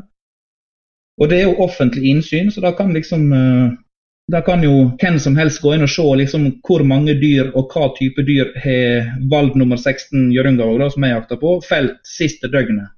Og Hvis at han naboen har hørt to skudd, og så står det null der, ah, ja, da vet han at uh, her er jo det et eller annet som er foregått. Da er jo, sant? og, og det er jo ikke vits engang. Så, jeg- så jeg slipper på en måte ikke unna med å si at nei, det var ikke jeg som skjøt. Liksom. Jeg må bare men jeg, jeg ser ikke noen grunn til å, å nekte på at jeg plaffer på et dyr og ikke, ikke fått det hjem igjen. for seg. sånn. Det er, jo, det er jo sånn som skjer. Men foreløpig, det kan hende det skjer i år at jeg skyter på et dyr på 300 meter, og så finner jeg ikke det igjen, eller et eller annet. Jeg veit jo ikke. Men jeg gjør iallfall mer enn gjennomsnittsjegeren for at det ikke skal skje, føler jeg. Med nettopp Det eh, syns jeg trening. hører, hører jeg. Ja. Altså, som, jeg, sier- som, som du sier, altså, med med ettersøkt vært på før og i podkasten her, altså at eh, jeg syns jo det er bra at du Jeg er imponert over at du har tall på alt. eh, det er det første. Og så syns jeg det er bra eh, Jeg er enig i at eh, den statistikken din viser jo at du er en, en, god skytter. Samtidig så er det sånn at når det løsner så mange skudd gjennom en jaktkarriere på vilt, så, så skjer det jo feil av og til. Ja, ja. sånn at det, si, Han jeg kjenner som har, som har Den jeg kjenner som har skutt absolutt mest elg, han sier jo det at hvis du ikke har skadeskudd, så har du bare ikke jakta nok. Ikke, ja. Før eller siden er, før eller siden er du uheldig. Uh, men, uh, men med den Men det er klart at du, du, tar ned Du tar ned sjansen for å være uheldig ganske betydelig med, med så mye trening, selvsagt. Ja. Og jeg hadde jo Ute på kommunehuset her for en del år siden så var det en som heter Tore Andestad, som driver med Han er jo forsker på dette med ettersøk på landsbasis. Han hadde jo et sånt forsøk der han på en måte kontakta x antall jegere i Norge, og så fikk han dem til å sende inn blinkene sine fra treninga før jakta. Slik at han kunne på en måte analysere blinken og så kunne han fortelle at uh, ut ifra den femskuddserien du har på 100 meter her, så vil jeg anbefale en maks skyteavstand på 115 meter. ikke sant? Han hadde jo da et eller annet system der. da. Og så hadde han et foredrag her hos oss der han snakka om dette med ettersøk. og da, var, da, kom det jo fram dette her med drivjakt. At eh, det er jo synderen, det er liksom den store ettersøkssynderen, det er jo drivjakt. Det er det som er mest ettersøk i Norge. Og så er det posteringsjakt og litt snikjakt. Og så dette med langgårdsjakt var ikke nevnt engang, for det var ikke i vinden i hele tatt. da. Og så lurte han på om det var noen som hadde bilde av en blink eller noe sånt liggende, som han kunne liksom vise. da, Så sa jeg, så sa jeg at jeg har en blink i bilen. Den er skutt på 500 meter, så jeg kan stikke og hente den, så kan du få se på den. Å ja, det var han interessert i. så fikk han se den blinken, og den serien den var 46,95 mm. Den henger her nå. Ti skudd på 500 meter. Og da sa han at dette var så ekstremt at de ikke snakker om det. det var liksom bare Og så sa jeg ja, men du ser jo hva som er fysisk mulig å få til. da, liksom sånn Med to fot og eh, det rette kaliber og rett våpen og sånn, så ser du at det er fullt mulig å skyte på en snusboks på 500 meter liksom, med ti skudd på rad. Ikke bare ett skudd eller to skudd eller tre skudd, men ti skudd, faktisk. Ja, Han forsto jo at enkelte var dedikerte og at det gikk helt fint an, men liksom, det representerte på en måte ikke snittet i Norge. da. Nei, men, Nei, det er klart. Det er klart. Men, men, han kunne ikke nekte på at, eh, at jeg var i stand til å skyte hjort på 500 meter med den samlinga og den skuddplasseringen. da. Så, eh, Men klart, han stiller sikkert ikke opp i en rettssak og vitner for min del hvis det skulle ende den veien. for å si det sånn. Men uh, men hvis vi tar altså, Jeg skal bare si én ting før vi runder av litt den langholdsjakta. For at som det bærer tydelige tegn på det du forteller, Knut Erik, så er det jo sånn at du skal vise være langholdsskytter og drive med det lenge og, og, være meget stabil og god før man liksom kanskje tenker på å bli langholdsjeger. Det er kanskje greit å, Det kan være litt to forskjellige begrep. Det er sant. Så, så det, det, har vi snakka om. Og så kjenner jeg bare et sånn Jeg har jo hatt en sånn minirant eh, på det i en podkastepisode før, med hvordan folk skriver til, innad i jegermiljøet. Hvordan man skriver til hverandre typisk på Facebook-gruppa. Eh, og som eh, nevnt så så jeg den der filmen jeg òg, og syns jo den eh, var interessant og, og, og, og, spennende å se på. Og så en del av kommentarene. Og da er det sånn igjen, da, selvsagt, må det være lov til å være uenig og tenke at dette er ikke sånn syns ikke jeg det skal være. Det må selvsagt være rom for. Mm. Men det må liksom gå an å oppføre seg. Ja, ja. og, som, og, og, og puste med magen og tenke seg om to ganger før liksom du kaster over tastaturet og heller istedenfor å gå til frontalangrep på hvor stein tullete dere er, liksom tenke seg litt om og heller prøve å være nysgjerrig. da ja. På spør altså, hvis, uh, hvis, du liksom at dere syns jeg ser helt gale-Mathias ut å drive med, så skriv nå heller da at uh, dere må jeg si jeg ikke har tørst å gjort i hele tatt sjøl. Uh, kan du fortelle litt mer om hvordan, hvordan kan du tenke at det er greit? Mm. Det går an å stille spørsmålet på den måten òg, ja. istedenfor å gå til frontalangrep og, og kanskje se seg sjøl i speilet. Altså, som jeg sier, for min del, å skjøte elg eller hjort på 4-5 meter med den uh, skytekompetansen jeg har i dag, selvsagt ikke aktuelt og ikke riktig å gjøre. Men at det kan være riktig for noen andre fordi med en helt annen bakgrunn og mye mer et skudd i banken osv., osv. Riktig våpen, riktig kaliber, alt som, alt som trengs for at du kan gjøre noe sånt, det er en annen verden. Mm. Og det er liksom å, å være åpen for, for det, eh, og spesielt oss jegere imellom, altså, det syns jeg er så forbanna viktig. Så at eh, istedenfor å drive og og, og, gå til angrep og si at uh, her er, altså, For det, det trenger du ikke, trenger du ikke gjøre. Du må Selvsagt er rom for å være uenig, men det går liksom an å, å, å være åpen og stille spørsmål på en, på en skikkelig måte uansett. Ja, og eventuelt la være å så, kommentere også. Det går jo helt fint. Ja, hvis du sier at det går jo i hvert fall Vent, det kommer noen kommentarer, og så se litt hvilken retning det tar. og så Det er jo en, det er jo en kandidat. Ja. Men, men, vi tar, vi tar og runder av den der, og så går vi litt tilbake på, på Langhaug skytinga igjen, Knut Erik. Uh, hvis uh, vi, var, du, vi, var, litt inn bare med, med litt sånn kurs og, og sånt for å, for å, komme i gang, men, men uh, vi er jo ikke helt uh, fremmed for å snakke om jaktutstyr og, og, våpen og utstyr i podkasten her. hva du tenker liksom hvis en sier at en har vært på et kurs eller begynt å prøve seg litt på, på to-tre meter med, med, den vanlige jaktriggen sin, og, og syns at det begynner å bli så artig at du har lyst til å ta et steg videre. Mm.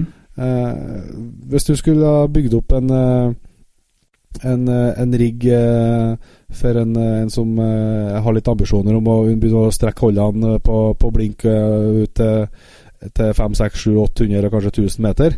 Hva, hva du, hvordan bygger du opp den?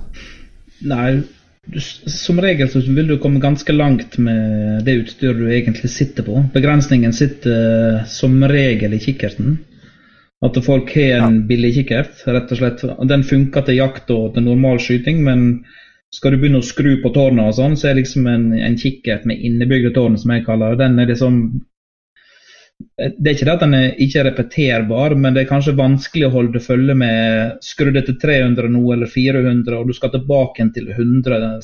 Liksom, du, må, du, må, sitte og telle og skrive omtrent, mens har du en kikkert med et utvendig tårn, som du i tillegg kanskje merker med en teip og dratt på noe tusj, der du merker 200, 300, 400, 500, så skrur du tilbake til null, så vet du at det er 100. Sant? Så liksom kikkerten er, det er vel den eh, du bør satse mest penger på til å begynne med. for alle våpen og kaliber innenfor 308, 6,5 og oppover er mer enn god nok til å skyte 500-800 meter og så å si 1000. Det går fint an å snuse på 1000 meter med en gammel 308 eller en 6,5. Det handler om skyte med rett type kule for det løpet du har. Og liksom hente ut uh, mest mulig fart. Men du er nødt til å ladde sjøl ofte. For det kan være begrensninger i fabrikkammunisjonen. Men uh, nå 6,5-55 f.eks. har såpass bra fabrikkammunisjon at det er ikke noe problem å, å skyte 1000 meter med en 6,5. Uh, det folk ofte sliter med, det er at de vil ha veldig kort løp. De kapper løpene sine for å få plass til en lyddemper, for det skal ikke være langt og peivete. Og det går automatisk utover uh, hastigheten igjen. Så. Og spesielt i 308, da, som gjør at kulene um, går i underlyd mer eller mindre før 1000 meter. Og det kan være en det må, det må jo stå opp. Hva, hva er underløp på Da er liksom ikke Når når du skyter ei kule som går ut av løpet, hun hun er jo supersonisk. altså Den, eh, den flyr jo fortere enn lydens hastighet. Ja. Men idet den går fra lyd overlyd da, til underlyd, så er jo det en del kuler som av et eller annet design som gjør at de på en måte blir ustabile. De, altså, kan si sånn at Når kula begynner å vingle, kanskje hun snur seg på tvers i lufta, og sånt, og da slutter hun egentlig å fly, og så ramler hun bare ned, og så skjer det ingenting på blinken. eller ja, du, du ligger bare og skyter hull i lufta. da. Mens andre kuler, spesielt 6,5, de er lange, slanke, fine kuler, de har små problemer med å takle overgangen fra overlyd til underlyd. Så, ja, altså da er jeg på sånn 340 meter i sekundet? Ja, og så er det noe som heter transonisk sone, som på en måte er sona mellom over- og underlyd. Nå er jeg litt usikker på hvor langt du strekker den. da. Den kan være fra 360-70 meter sekund og ned til 320. Og men for å få subsonisk hastighet, så er du, der du Jeg lader ofte ammunisjonen som er subsonisk i utgangspunktet, som går ut av løpet med underlyd. Bare sånn på moro skyld, som salonggevær med subsonik. Og Da ser jeg at jeg får best resultat og minst mulig lyd når jeg ligger rundt 290 meter til 300 meter i sekundet. Og, det, og jeg har skutt over 1000 meter med, med, med 3006 som er ladd med i subsonisk ammunisjon. Og det er skitmoro, for det, det smeller jo ikke i det hele tatt. Og så er jo det ekstremt lang flytid. Da. Det er sånn fire sekunder. Bruker kula fra, fra 0 til 1000 meter, liksom. Vi tar en, kaffe, tar en kaffesup ja, før det plinger i skiva. God tid. Og så er det latterlig moro, på en måte. Og så er det veldig billig, for uh, det, det, er så vidt det er litt krutt i hylsen. Og... Men hva som helst, en gammel Mauser, spiller ikke noen rolle egentlig i våpenet. For alt kan fikses på. Men hvis du kun skal skyte hull i papp og lage røyk på stein og lyd i stål, så er det liksom Da er det kikkerten. Da ville jeg brukt penger på kikkert og så fått på en tofot. For å ligge med reim eller ligge med frihånd, det funker egentlig ikke så grusomt bra, i alle fall. Men uh, har du en tofot og litt sånn, så så, eh, så, er det meste gjort. Så vil du fort oppdage at uh, skal du ligge og skyte lenge på lange hold og konse, så har du en vanlig jaktstokk, så blir den for lav i, i kolben, slik at du må ligge og strekke hals for å se i kikkerten. Så da baller det på seg litt. Da må du kanskje lagre en justerbar kinnstøtte så du får hvile deg, eller så må du kjøpe en ny stokk å sette på. Har du en GRS-stokk som er justerbar i alle retninger, så er jo det, det problemet løst. Og så finner du ut at ja. Nei, nå vil jeg ha et annet løp, for jeg vil skyte tyngre kuler. Så du kan liksom få ned Mauseren til 1500 kroner til å koste 50 000, da. Men da kunne like godt ha kjøpt ei fabrikkrifle som kosta 50 000, og så rett ut av eska, så var hun ferdig. Så det er, liksom, det er litt sånn som å mekke bil. Dette, tror jeg, at Du kan egentlig starte med en Fiesta med 1,1 liter, og så kan du sette en 3 liter V6 nedi. og Det er ikke måte på alt du kan få gjort med den bilen, hvis du gidder å bruke penger på det. da. Eller så kunne du kjøpt ei Porsche, og så var du ferdig med det. liksom. Så det er jo men det er liksom Men det er jo ja. optikken, da. Uh, hvordan uh, forstørrelser og forstørrelse og sånn er det som er, er mest vanlig i langholdsmiljøet, da? Denne uka her så har vi faktisk en annonsør igjen. Det er jo Vi er selvsagt veldig glad i uh, å få til det, og denne annonsen her passer jo særdeles godt. Det er altså langhold.no, som er et lite firma som er i Trondheim. Eh, som har en, en meget god nettbutikk eh, som rett og slett har spesialisert seg på ja, optikk og tilbehør til, til langholdsjakt og jangalskyting. Eh, de har veldig mye erfaring, den gjengen der, med skjøting på lange hold.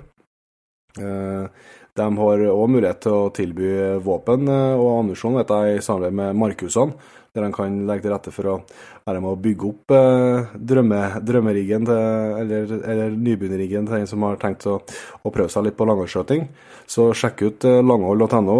De eh, tilbyr òg kurs og, og veiledning, Inge, så det er kanskje noe vi skulle ha vurdert, da. Ja, det, det, er ikke noe tvil om det. Nei, Jeg var inne og kikka litt på butikken eh, etter at vi spilte med Knut Erik, og det var mye snacks å finne her, ja. ja det. Så dra til med litt utstyr og og, litt, eh, og eh, et kurs eller to, så, så er vi på glid. Yes, og så hvis du har noe, en langholdsskjøter i magen, eller du er interessert i å se på litt uh, forskjellig utstyr, uh, så er det et uh, meget bra plass å starte. De har mye kompetanse på det og er meget service-minded, så hvis en har noen spørsmål, sånn, så går det an å, å ta kontakt med dem, langhold.no. og selvsagt så har vi en liten fordel til deg som hører på. Eh, hvis du har lyst til å slå til på noe av det der, så får du med eh, rabattkoden Jegerpodden, så får du 10% rabatt. Så det er noe verdt å ta med seg hvis du eh, skal prøve deg litt på langholdsskjøtinga, eller at du skal oppgradere den riggen du allerede har. Så sjekk ut langhold.no. Jeg ser det veldig mange ligger på mellom 4 til 20, 3 til 15, 4 til 20, og mine kikkerter er 4,5 til 27. Så det er liksom der, altså Skal du skyte papp og skyte små serier, så er det ofte opp i både 30, 40 og 50 ganger forstørrelse. Men da er det mer sånn spesialisert kun til den type skyting. da.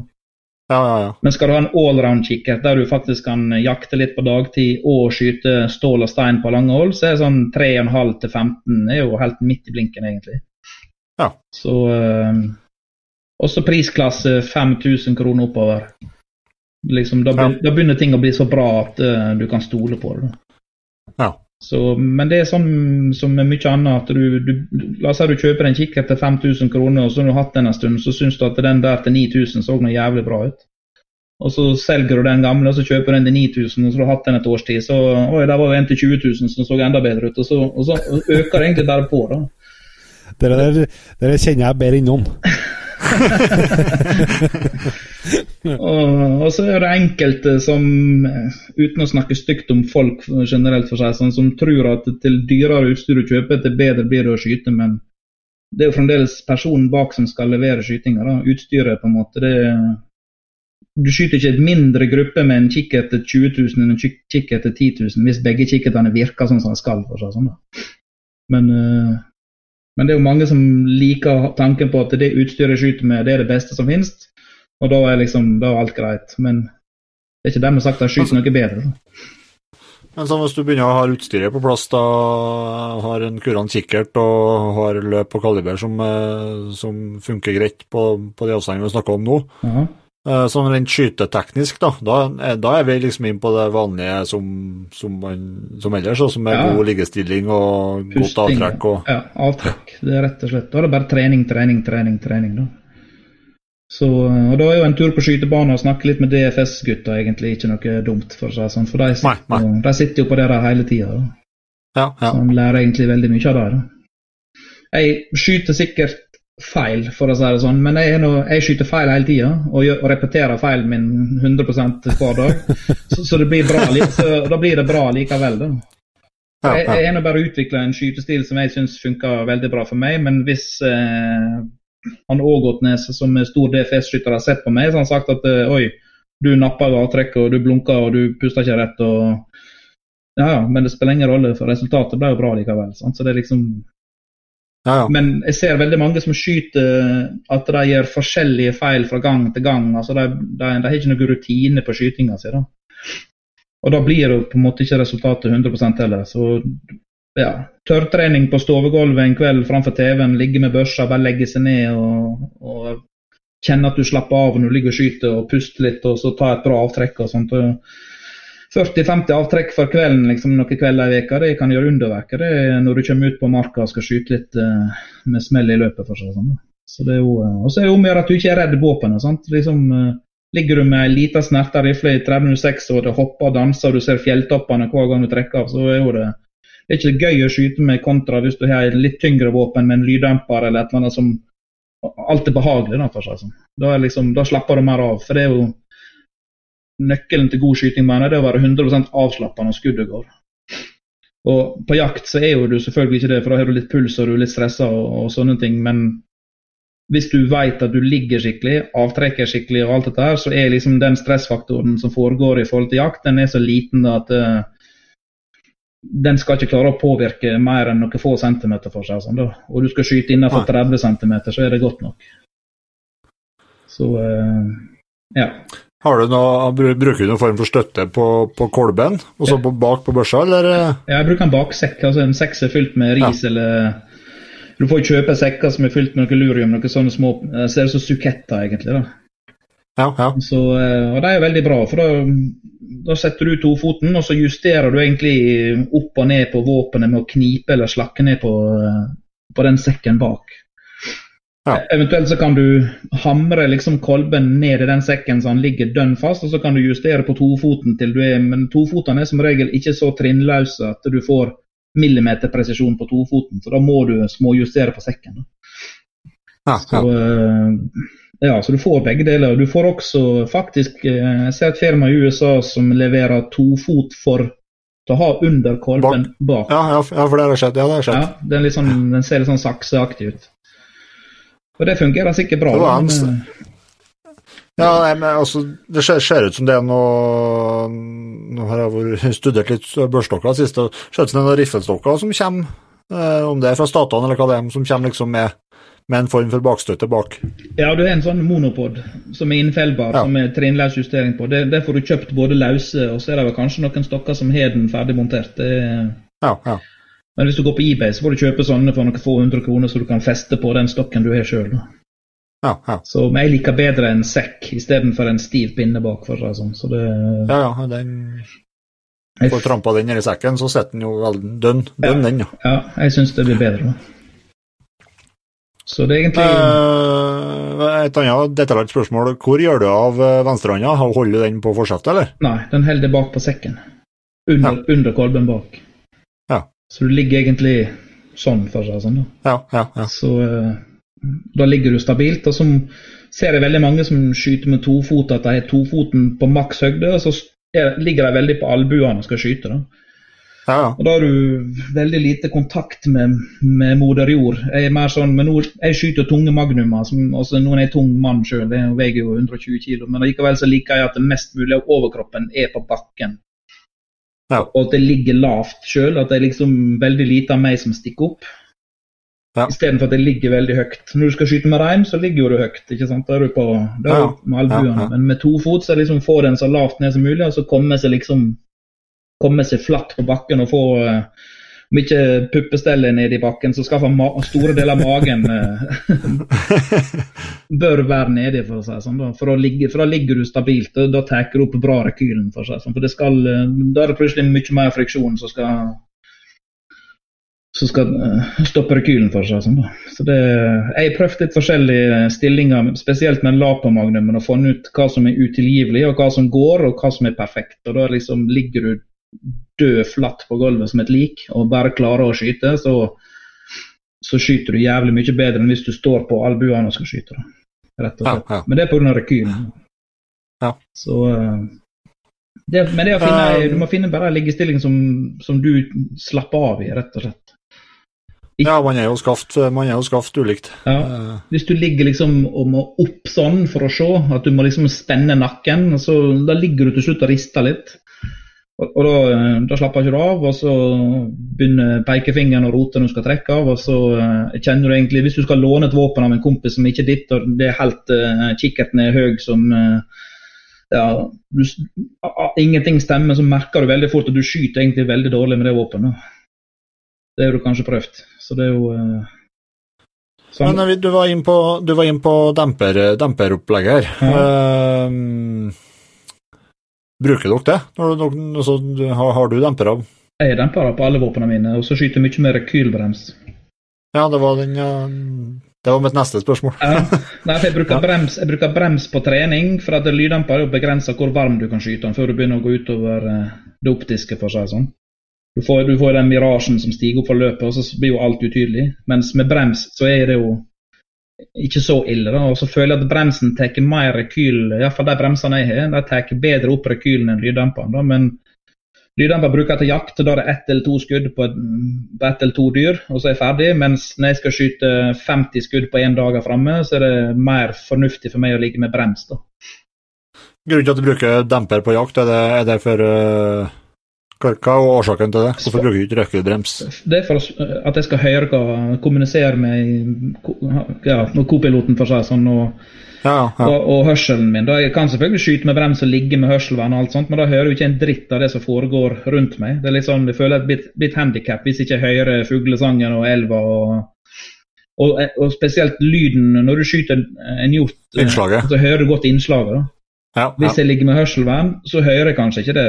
At, eh, for det er liksom en OK bekreftelse på at jeg traff iallfall dyret. Du hører veldig godt innslaget. Sant? Så det er liksom Da er det én ting mindre å bekymre seg for. Så det er jo eh, så det ligger med lyddemper, så er det egentlig for å kunne kommunisere. For selv om det er litt latterlig, da, dyra står langt unna, så ligger vi og kviskrer. ikke sant? De hører jo ikke en dritt, egentlig. Men uh, det er sånn uh, ja, Dyret står 1000 meter unna, så er det så vidt vi tør å kviskre. sant? Du kan jo, du kan jo stå og rope, det har ikke brydd seg. Da, men, uh, og da er det veldig greit å kunne ligge uten hørselvern og kommunisere. da. Så det er jo... ja, ja. Men hjorten ser jeg, han, han bryr ikke seg om om du har lyddemper eller ikke. Den blir like støkka eller like lite støkka uansett. For den kulesmellen, overlydsmellen, ja. kul, den, den, er like høy hos dyret uansett. Ja. Og uh, du, skal, du skal, ikke mer enn 250-300 meter foran pipa før den munningsmellen av ei udempa rifle er såpass lav at den er ikke sjenerende for, for dyra lenger. Da. De bryr, ikke, de bryr ikke seg om den. Så jeg har skjøt masse hjort med brems. Der dyra har stått oppe i utmark på sånn 400 meter. Sant? Så har jeg klemt ned dyr, det datt som en sekk. Og så står resten av dyra og kikker seg rundt, og så begynner de å beite igjen. Og da er liksom, Det var en jævlig smell nede hos meg, men oppe hos deg så er ikke den smellen så stor. For da er liksom begynt å ebbe ut lyden. Ja. Og om jeg skyter med lyddemper, da, så er jo lyden hos meg mye mindre, men kulesmellen som passerte den hjorten jeg skjøt, den er akkurat like høy for alle dyra som står der mel uten brems. Så det er egentlig Og så om natta når vi jakter måneskinn, så er det fint å ha lyddemper, at du ikke vekker hele bygda og alt som foregår. det liksom, At det, det, smeller, det smeller på en måte ikke, da. Men det, det smeller jo. Andre jegere som er ute, de hører jo De, hører, de ligger to kilometer unna, sant? så skyter jeg på, på natta. Så går det sånn ti sekunder, så får jeg på radioen ja, 'Var du som skjøt, Knut Erik?' Liksom. Ja, det var det. Det ble en spissbukk eller et eller annet. da. Ja, OK, ja, vi hørte at ja. du skjøt, liksom. Så da, det er greit. Så ja, ja. selv om en lyddemper er jævlig effektiv, når det er helt, helt, helt, stille midt på natta, så bærer lyden av den demperen ganske langt allikevel. Så det er jo Men klart, hadde jeg dratt av uten demper, så hadde jo folk stått i senga. Så det er jo og spesielt nå, for nå er det ingen som skyter uten demper lenger. altså liksom Bøndene og lokalbefolkningen de er jo vant til at de aldri hører noen ting lenger. sant? Det smeller jo ikke lenger. De, de sitter inne i huset sitt på kvelden og ser på Dagsrevyen, sant? så de vant med at for 15 år siden så smalt det plutselig ned på jordet. og Da visste de at ja, nå skjøt Rognes et dyr, men nå hører de ingenting. Så hvis det plutselig begynte å smelle nå, så hadde jeg fått sjokk der, da. Og liksom lurt på hva faen dette var for noe. så det er jo men uh, rekke, Du snakker jo med en mann som aldri har skutt med rekkehyttebrems her nå. Uh, er det, er det, mindre, hvis du sammenligner med en demper på 600, en ganske stor demper på 600 gram, da. Er det, demper den mindre rekyl enn en, en demper? Ja, hvis den er designa på rette måten og porta rett i forhold til kaliberet, så, så, så, gjør han det. da. Jeg har jo lyddemper på 338 min, en ganske svær en. Ja. Og det er mye mer følt rekyl med den lyddemperen enn hvis jeg skrur på den store bremsen som jeg lager til den. Da. Da skjer, ja. skjer, det jo nesten ingenting. Du trekker av, og så Det, det smeller, men det skjer Vi er jo filma med slow motion-kamera der vi trekker av børsa uten at det ligger noen bak. Den bare står på gulvet med brems, og så bare stikker fingeren på avtrekkeren, så trekker vi av. Hun flytter seg fra fire centimeter og kom bakover. Mens uten den bremsen på, da, så forsvant det jo 60-70 cm bakover. vi, da hadde ikke lyddemper, så jeg fikk ikke testa, men jeg vil tro med lyddemper så hadde hun kanskje gått 20-30 cm bakover. Så det er jo ikke en, det ikke en vond rekyl, men det er jo en bevegelse. Du kjenner jo liksom at eh, For jeg merker når jeg skyter med, med demper at det, det, er mer forstyrrelse i siktebildet mitt enn når jeg skyter med brems. Når jeg skyter med brems, så så flytter ikke retikkelet seg ut av blinken i det hele tatt. Den står midt i hele tida. Jeg kan til og med se kula i lufta på vei fremover, at hun går i skiva, liksom. Mens med, mens med, med demper så er det det blir en liten push, slik at uh, er ja, retikkelet er ikke midt i blinken etterpå. Da. Så er jo det folk som vil diskutere at det da ligger i feil og har dårlig rekylopptak, men uh, jeg syns rekylopptaket er bra nok uansett, så uh, når jeg skyter på hjort f.eks., så er ikke rekylen større med, med demper. at jeg, jeg, mister ikke hjorten ut av kikkersiktet. Det gjør ikke det. Jeg ser hjorten hele tida mens kula er i lufta på vei forover, liksom, uansett om det er 50 meter eller 500 meter. Så, eh, så, det er ikke verre enn det. da. Men med brems Nei, altså, så, så, er det null. Da, det, da ligger børsa dønn i ro. Ja. Og så er det jo vel uh, Uansett hvor bra rekkelopptak man har, så er det mer rekkehyll til en uh, 300 Ultramagnum enn det til en 6,5. Absolutt. Og den, eh, den Ultramagnumen den var faktisk litt skummel, for, for den er jo enda verre enn Lapa-magnumen igjen. Så det er jo ja, ja. For det er like mye krutt, men det er litt lettere kule. Men jeg vet ikke, det er en mye kjappere rekyl. Han er ondskapsfull, rett og slett. Da. Så eh, jeg prøvde den på en, eh, en prototypestokk i fjor. og Da tok jeg av eh, bremsen og så skjøt jeg tre skudd uten brems, og da knakk jeg stokken. Ja, så, så da ble det noe skade i den stokken. Da, som, men det, det, ble jo retta opp i, så det var greit. Men den Remington Ultramagnumen er, den er jævlig, rett og slett. Da. Mm. Så uh, å skyte uten brems eller uten demper med den, det, du får ikke meg til å gjøre det. for seg. Sånn. Det er ikke på jakt, ikke snakk om. Så det ja, Hvordan eh, hastighet og kulvekt er på en sånn? da? Det var 230 grenskule i 950 meter sekundet. Ja. Så uh, ja, det sparka litt, da. Så tenk en Lapa-magnumen skyte 250 grein eller 300 grenskule i sånn 800-850 meter, men så er du plutselig 100 meter sekund til på en litt lettere kule. Så det skjer litt sånn rekylmessig. Men med lyddemper så var den helt OK. Da, da gikk det greit. Det, tok litt eh, Nå knuste jeg foten i fjor, og sånn, så jeg var jo på en måte litt ute av bildet fra april til ut i august. Så jeg hadde liksom august å trene på da, med den ultramagnumen før jakta starta. Så jeg merka at jeg ja, at det var De månedene jeg lå på sykehus og var inhabil, for seg, sånn, så var jeg liksom eh, det, Skyting er ferskvare, rett og slett. Sånn som med mye annet. Hvis det går, går noen måneder mellom hver gang du skyter, så skyter jeg dårlig de første skytingene. Jeg må liksom skyte litt på jamna for å komme på igjen. da. Ja, ja. Og så merker jeg spesielt med den ultramagnumen at den, var, den krevde litt uh, fokus. og trening. Ja, rett og slett trening. Ja, for han var litt tøff å mm. skyte med. Men uh, når jakta kom, så gikk det helt fint. Så det, de har fått av gårde 600-700 skudd på en måned og var egentlig fornøyd. Så det, det funka bra.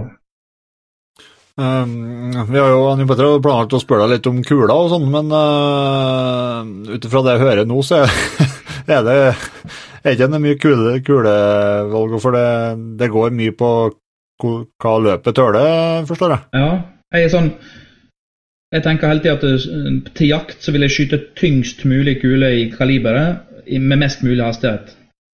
Ja. Så da må du liksom sette deg ned og studere ladetabeller og se hva fart får du med den kula, hva fart kan du få med den kula. Og så må du liksom finne den gylne middelvei. For ei altfor tung kule hun vil kanskje ikke yte godt nok i forhold til eh, Du må ha litt annerledsenergi, spesielt i jakta. Det, er liksom ikke hjelp å skyte ei enormt tung kule i veldig sakte fart. Ja, hun treffer dyret og lager hull, men hun lager ikke sånn enorm skade for at farta blir for liten. Så må du liksom finne hvor tung kule kan jeg klare å få ut med mest mulig hastighet. for seg sånn. For, ja, ja. for, det handler om inntrengingsevne, sjokkeffekt og vindavdrift.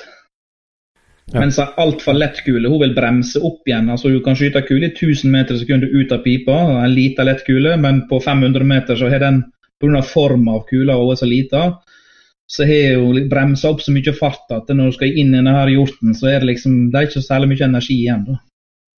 Ah. Så, eh, så, jeg har liksom satt min egen formel for eh, Eller det er ikke en formel, men liksom hva jeg mener er nedre grense for energi. Og det holder jeg meg til. Er, da blir det maksavstanden på den jakta jeg skal utøve.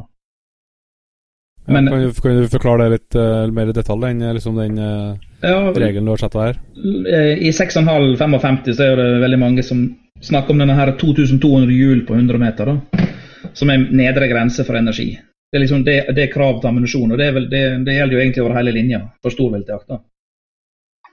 Men å skyte en hjort på 100 meter med 6,5 det er null problem. Jeg skjøt hjort på 600 meter med 6,5, og det heller var ikke noe problem, men det var ikke, det var ikke optimalt for seg. sånn da. Men 400 meter, da lager du inn- og utgangshull sånn som det skal være, og hjorten dauer innenfor ja, få sekunder. Og alt så helt topp ut. Og så så jeg på kalkulatoren min at da, nå husker jeg ikke tallet, men jeg kan bare lage et tall, at f.eks. kula hadde 1600 hjul da, på 400 meter. Ja. Ja. Og, og, da tenker jeg at eh, Og 6,5 det er veldig lita kule. Det er en 6,5 millimeter i diameter. ikke sant? Hun er litt lang, men hun, det er en lita kule. Så da tenker jeg at Lapa-magnumen min, da Ok, Hvis vi setter en nedre grense på 1600 hjul der, så ser jeg plutselig at å ja, da er jeg kommet på 1700 meter. Jeg. Så mye lenger kan jeg skyte med den da enn 6,5 og ha samme energien. ikke sant? Ja, ja. Så nå når jeg skal jakte i år, så kommer nå har jeg kjøpt en ny børse i 308, og så har jeg satt og regna litt på den, og da ser jeg at 500 meter er sånn passelig maksavstand med den kula jeg valgte å jakte med. For jeg ser nå, siste fire åra, så er liksom snittavstanden på de dyra jeg skyter rundt 300 meter. Noen få på 500, et og annet på mer, men 350-400. Det er liksom der de lengste ligger på, i, som på de jevne. Så, ja. så, da klarer jeg meg fint med en 308 og så ei kule på rundt 180 grein i 800 meter sekundet. Og da er jeg liksom safe på drepeemna. Jeg er veldig fin ute 500 meter. da. Så det er liksom... Du, du, nevnte, du nevnte her at du til jakta så bruker du stort sett uh, uh, Herspice? Ja, det stemmer. Ja. Så det er, jo, det er jo bly. Det er jo ei blykule, det også, men istedenfor at det er blyspiss, ja, ja. er det hullspiss. Det er enkelt. Jeg synes, For det er jo Hullspisskulene har jo bedre flygeegenskaper enn ei blyspisskule. Men så er jo det kommet disse nye kulene med plastspiss, som gjør at det flyr jo egentlig ganske bra likevel. da, Men hvis du fjerner plastspissen, så er det plutselig ei hullspisskule, det òg. Så den, den, røde tuppen eller hvite tuppen, alt etter hva kule du skyter med, den er jo egentlig der kun for å øke BC-en, altså vindavdrifta. At du skal ha mindre, skal, kula skal fly bedre i lufta, så, så, du får mindre vindavdrift. Og, og litt mindre dropp og litt mer hastighet, men det er jo marginalt på hastigheten. Så, eh, så jeg har funnet ut at Berger sine kuler og eh, de er spes, ja, Berger sine jaktkuler, det er hullspisskuler alt sammen. De funker utrolig bra. Gir veldig lite blodslått kjøtt, for det er jeg litt opptatt av i og med at alle hjortene jeg skyter skal videreselges. Det, skal, ja. det, blir levert på slakteri og til restaurant og sånt. og Da er ikke hjelp i å komme med dyr som er, det ligger blod fra nakken og bak i ræva på han, liksom, fordi at jeg skulle skyte med dritkule. Da. Og selv om jeg skyter magnumkaliber og stor hastighet, så går de kulene på en måte ikke i fillebiter. De, de holder OK sammen og ekspanderer på en sånn måte at det, det er litt forsinka ekspansjon på den. da. Ei standard jaktkule, Nosler-kule eller Oryx eller noe sånt, den ekspanderer jo umiddelbart ved treff. altså Med en gang den går i pelsen, så er den begynt å åpne seg opp.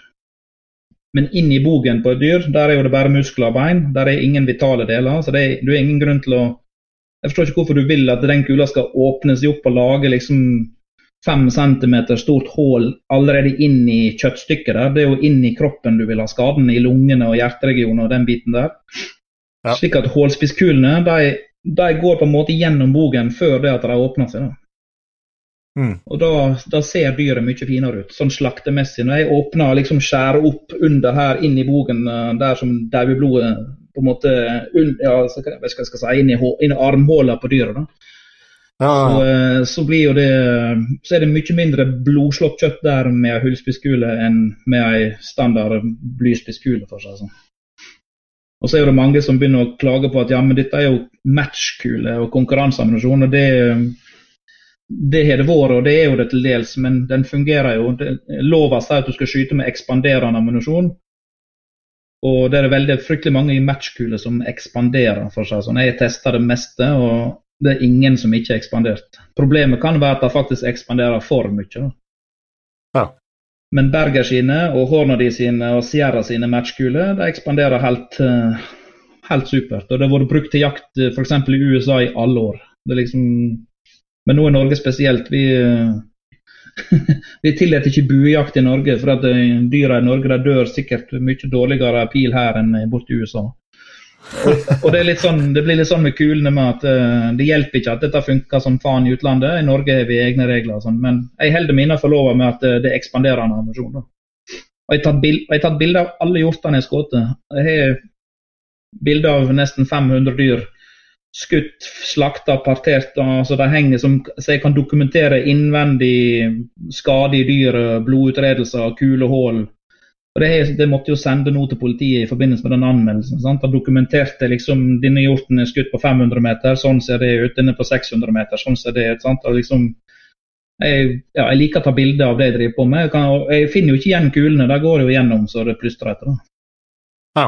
Men de få jeg har funnet igjen, som har vært det som folk vil kalle matchkuler, de har vært perfekt sopp og sett ut sånn som ei drømmekule gjør på eh, hva som helst slags jaktblad, for seg sånn. Så, og, så, og Det fine med det er at du kan trene med Hvis du lader ammunisjon sjøl, så kan du jo trene og jakte med samme kula. Du slipper liksom å mikse at ja, jaktammunisjonen den er slik og treningsammunisjonen er sånn. Da er du én ammunisjon hele året. Det er bare å gønne på. Så det er både billig og treningsfremmende, da, for seg sånn. For du vet at uh, ja, ja. du slipper å stille om kikkerten den dagen du skal på jakt, for da skal du skyte med en annen ammunisjon. Så, uh, men nå kommer jo det så mye bra ferdigammunisjon med gode kuler også til de som ikke lader sjøl, uh, ja, nå får jo du akkubånd, som jeg har brukt veldig mye. Norsk akkubånd. Den kommer jo nå i veldig mange fabrikkammotyper. Ja. Så, og det er absolutt en god kule til jakt 0-500 meter, så er den kula helt ypperlig. Så det er mye å sette seg inn i. Det er stort spekter. for ja. sånn. Jeg hører det, Jon Petter, hvis vi virkelig skal ta oss en helg for å lære mye, så tror jeg vi skal kjøre oss en tur ned på Sunnmøre. ja, vi må prøve å få til jakta. Ja. Få en demo. ja, det, er jo, det er faktisk folk som har sendt melding til meg. Jeg vet ikke hvor de har tenkt det, så lurt på hvor mye penger må de betale for å se at de skyter hjort på 1000 meter. Og det er liksom, Jeg vet ikke hva jeg skal svare engang. Ja, men jeg kan ikke garantere at du kommer hit på søndag og så skyter en hjort på 1000 meter. Det er ikke sikkert skyter hjort i det hele tatt. Liksom, ja, det blir, jeg, har fått, jeg, har fått, sånne spørsmål. Det er, folk, det er jo en, en, del folk som er veldig opptatt av det. men men eh, jeg tar det som kompliment, ja, det er greit. Så det er jo eh, Men eh, skytejord på 1000 meter, det er så sjelden. Det har skjedd én gang, så det, det, Og det er ikke sikkert det skjer flere ganger, så det ah, nei. Det, er ikke, det er ikke behov, for å si det sånn, da. Men klart, hadde det vært et ettersøk, en situasjon med et ettersøk, og der ser vi dyret springe en kilometer opp i lia, så hadde ikke jeg stussa på og dratt på på den. For da, liksom, da er det lov. Da, for da er jo det alle midler skal takes i bruk for å få stoppa det dyret. ikke sant? Ja, da, er det, ja, ja. da, er det, litt greit å vite at du faktisk har kompetanse og utstyr som at hvis den hjorten står stille lenge nok, så kan jeg faktisk klare å få den i bakken, og så er vi ferdig med det.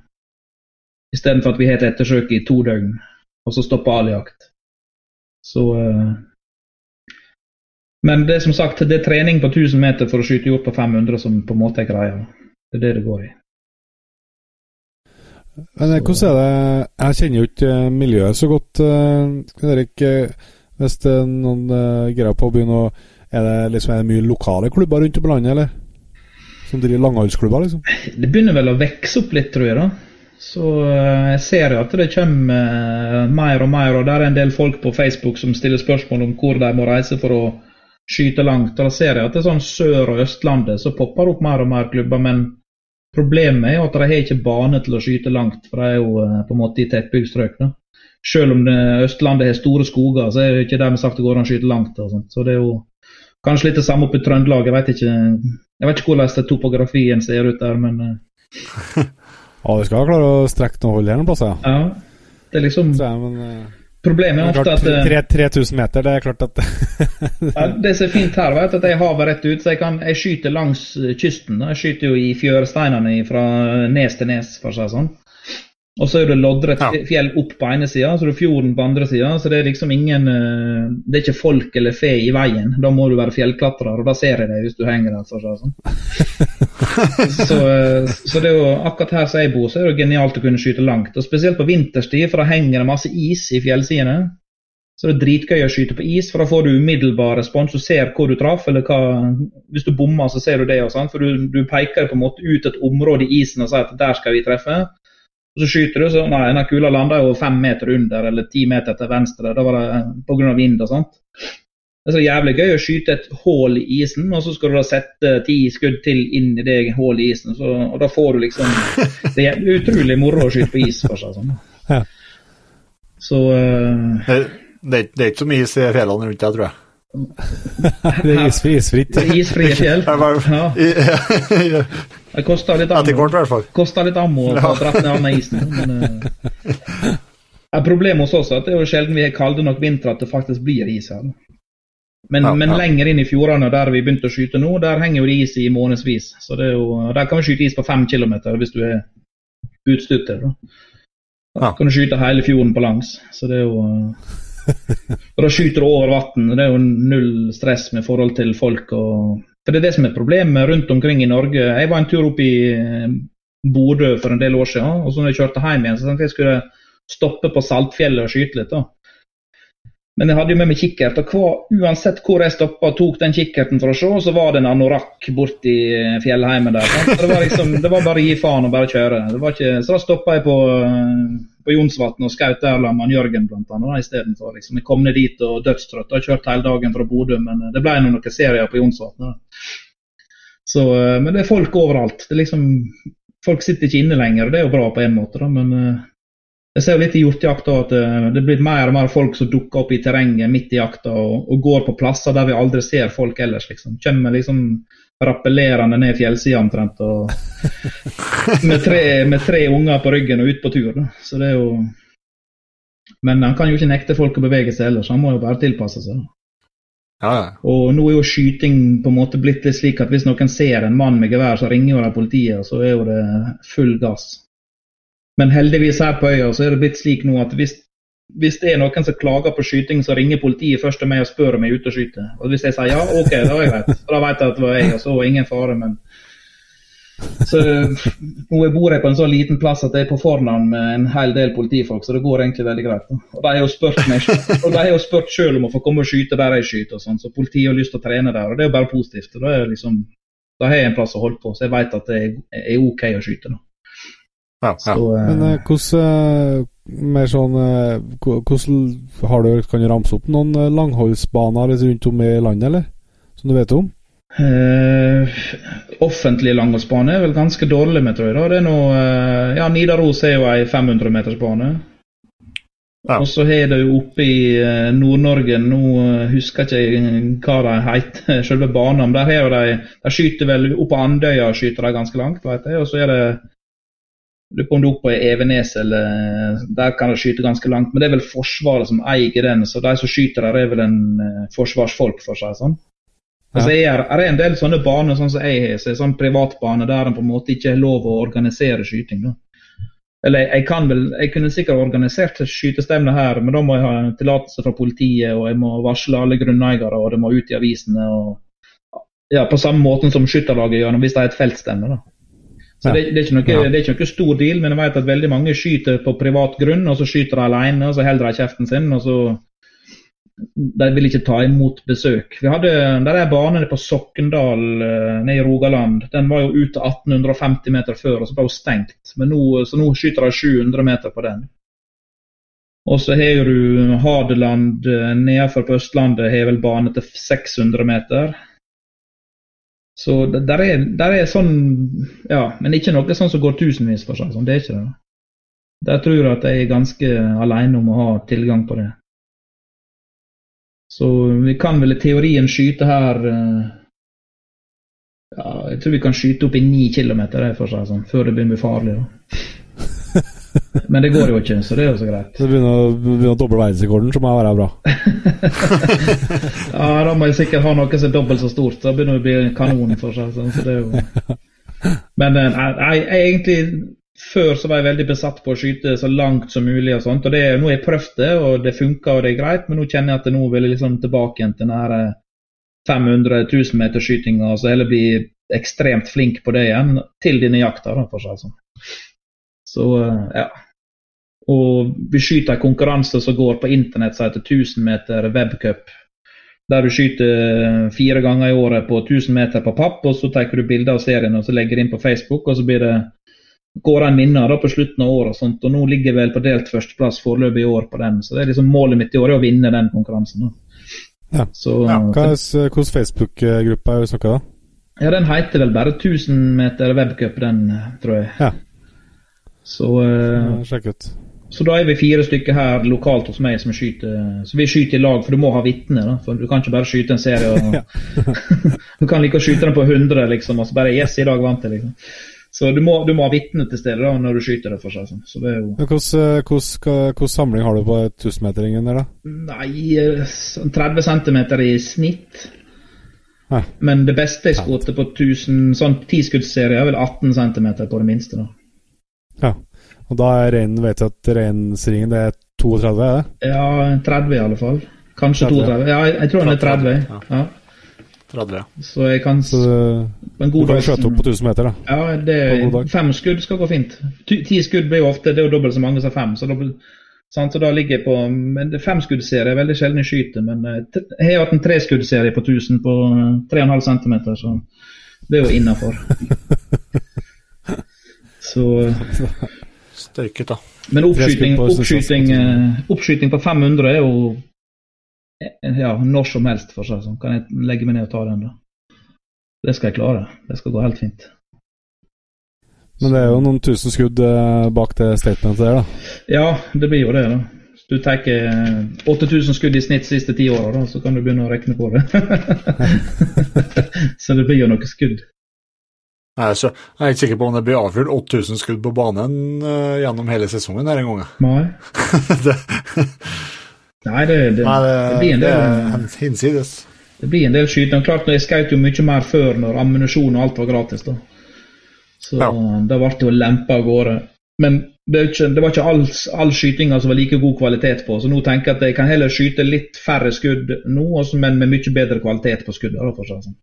Ja, ja. Så for den nå er jo med så mange skudd i ryggen, og spesielt med Lapomagnumen, den er jo litt sånn Det er ikke bare å legge seg ned med en Lapomagnum og skyte bra, for den jeg ser når folk får prøve den, som aldri har skutt Lapo-magnum, de er flinke å skyte og sånn, og skyter med 308 og 6,5 og sånn, så får de prøve Lapo-magnum, så ser du at det er automatisk så skyter ikke de sånn kjempebra. Da. Fordi at den, uh, han krever litt trening å, å, skyte med, for han jobber litt med kroppen din. Ja, ja. Men nå har jeg skutt ja, det er sjette pipa mi nå, da. Så, jeg, så, til i år da, så har jeg hatt 25 000 skudd med Lapo-magnum siste ti åra. Så det er 2500 skudd i året da, kun med Lapamagnumen.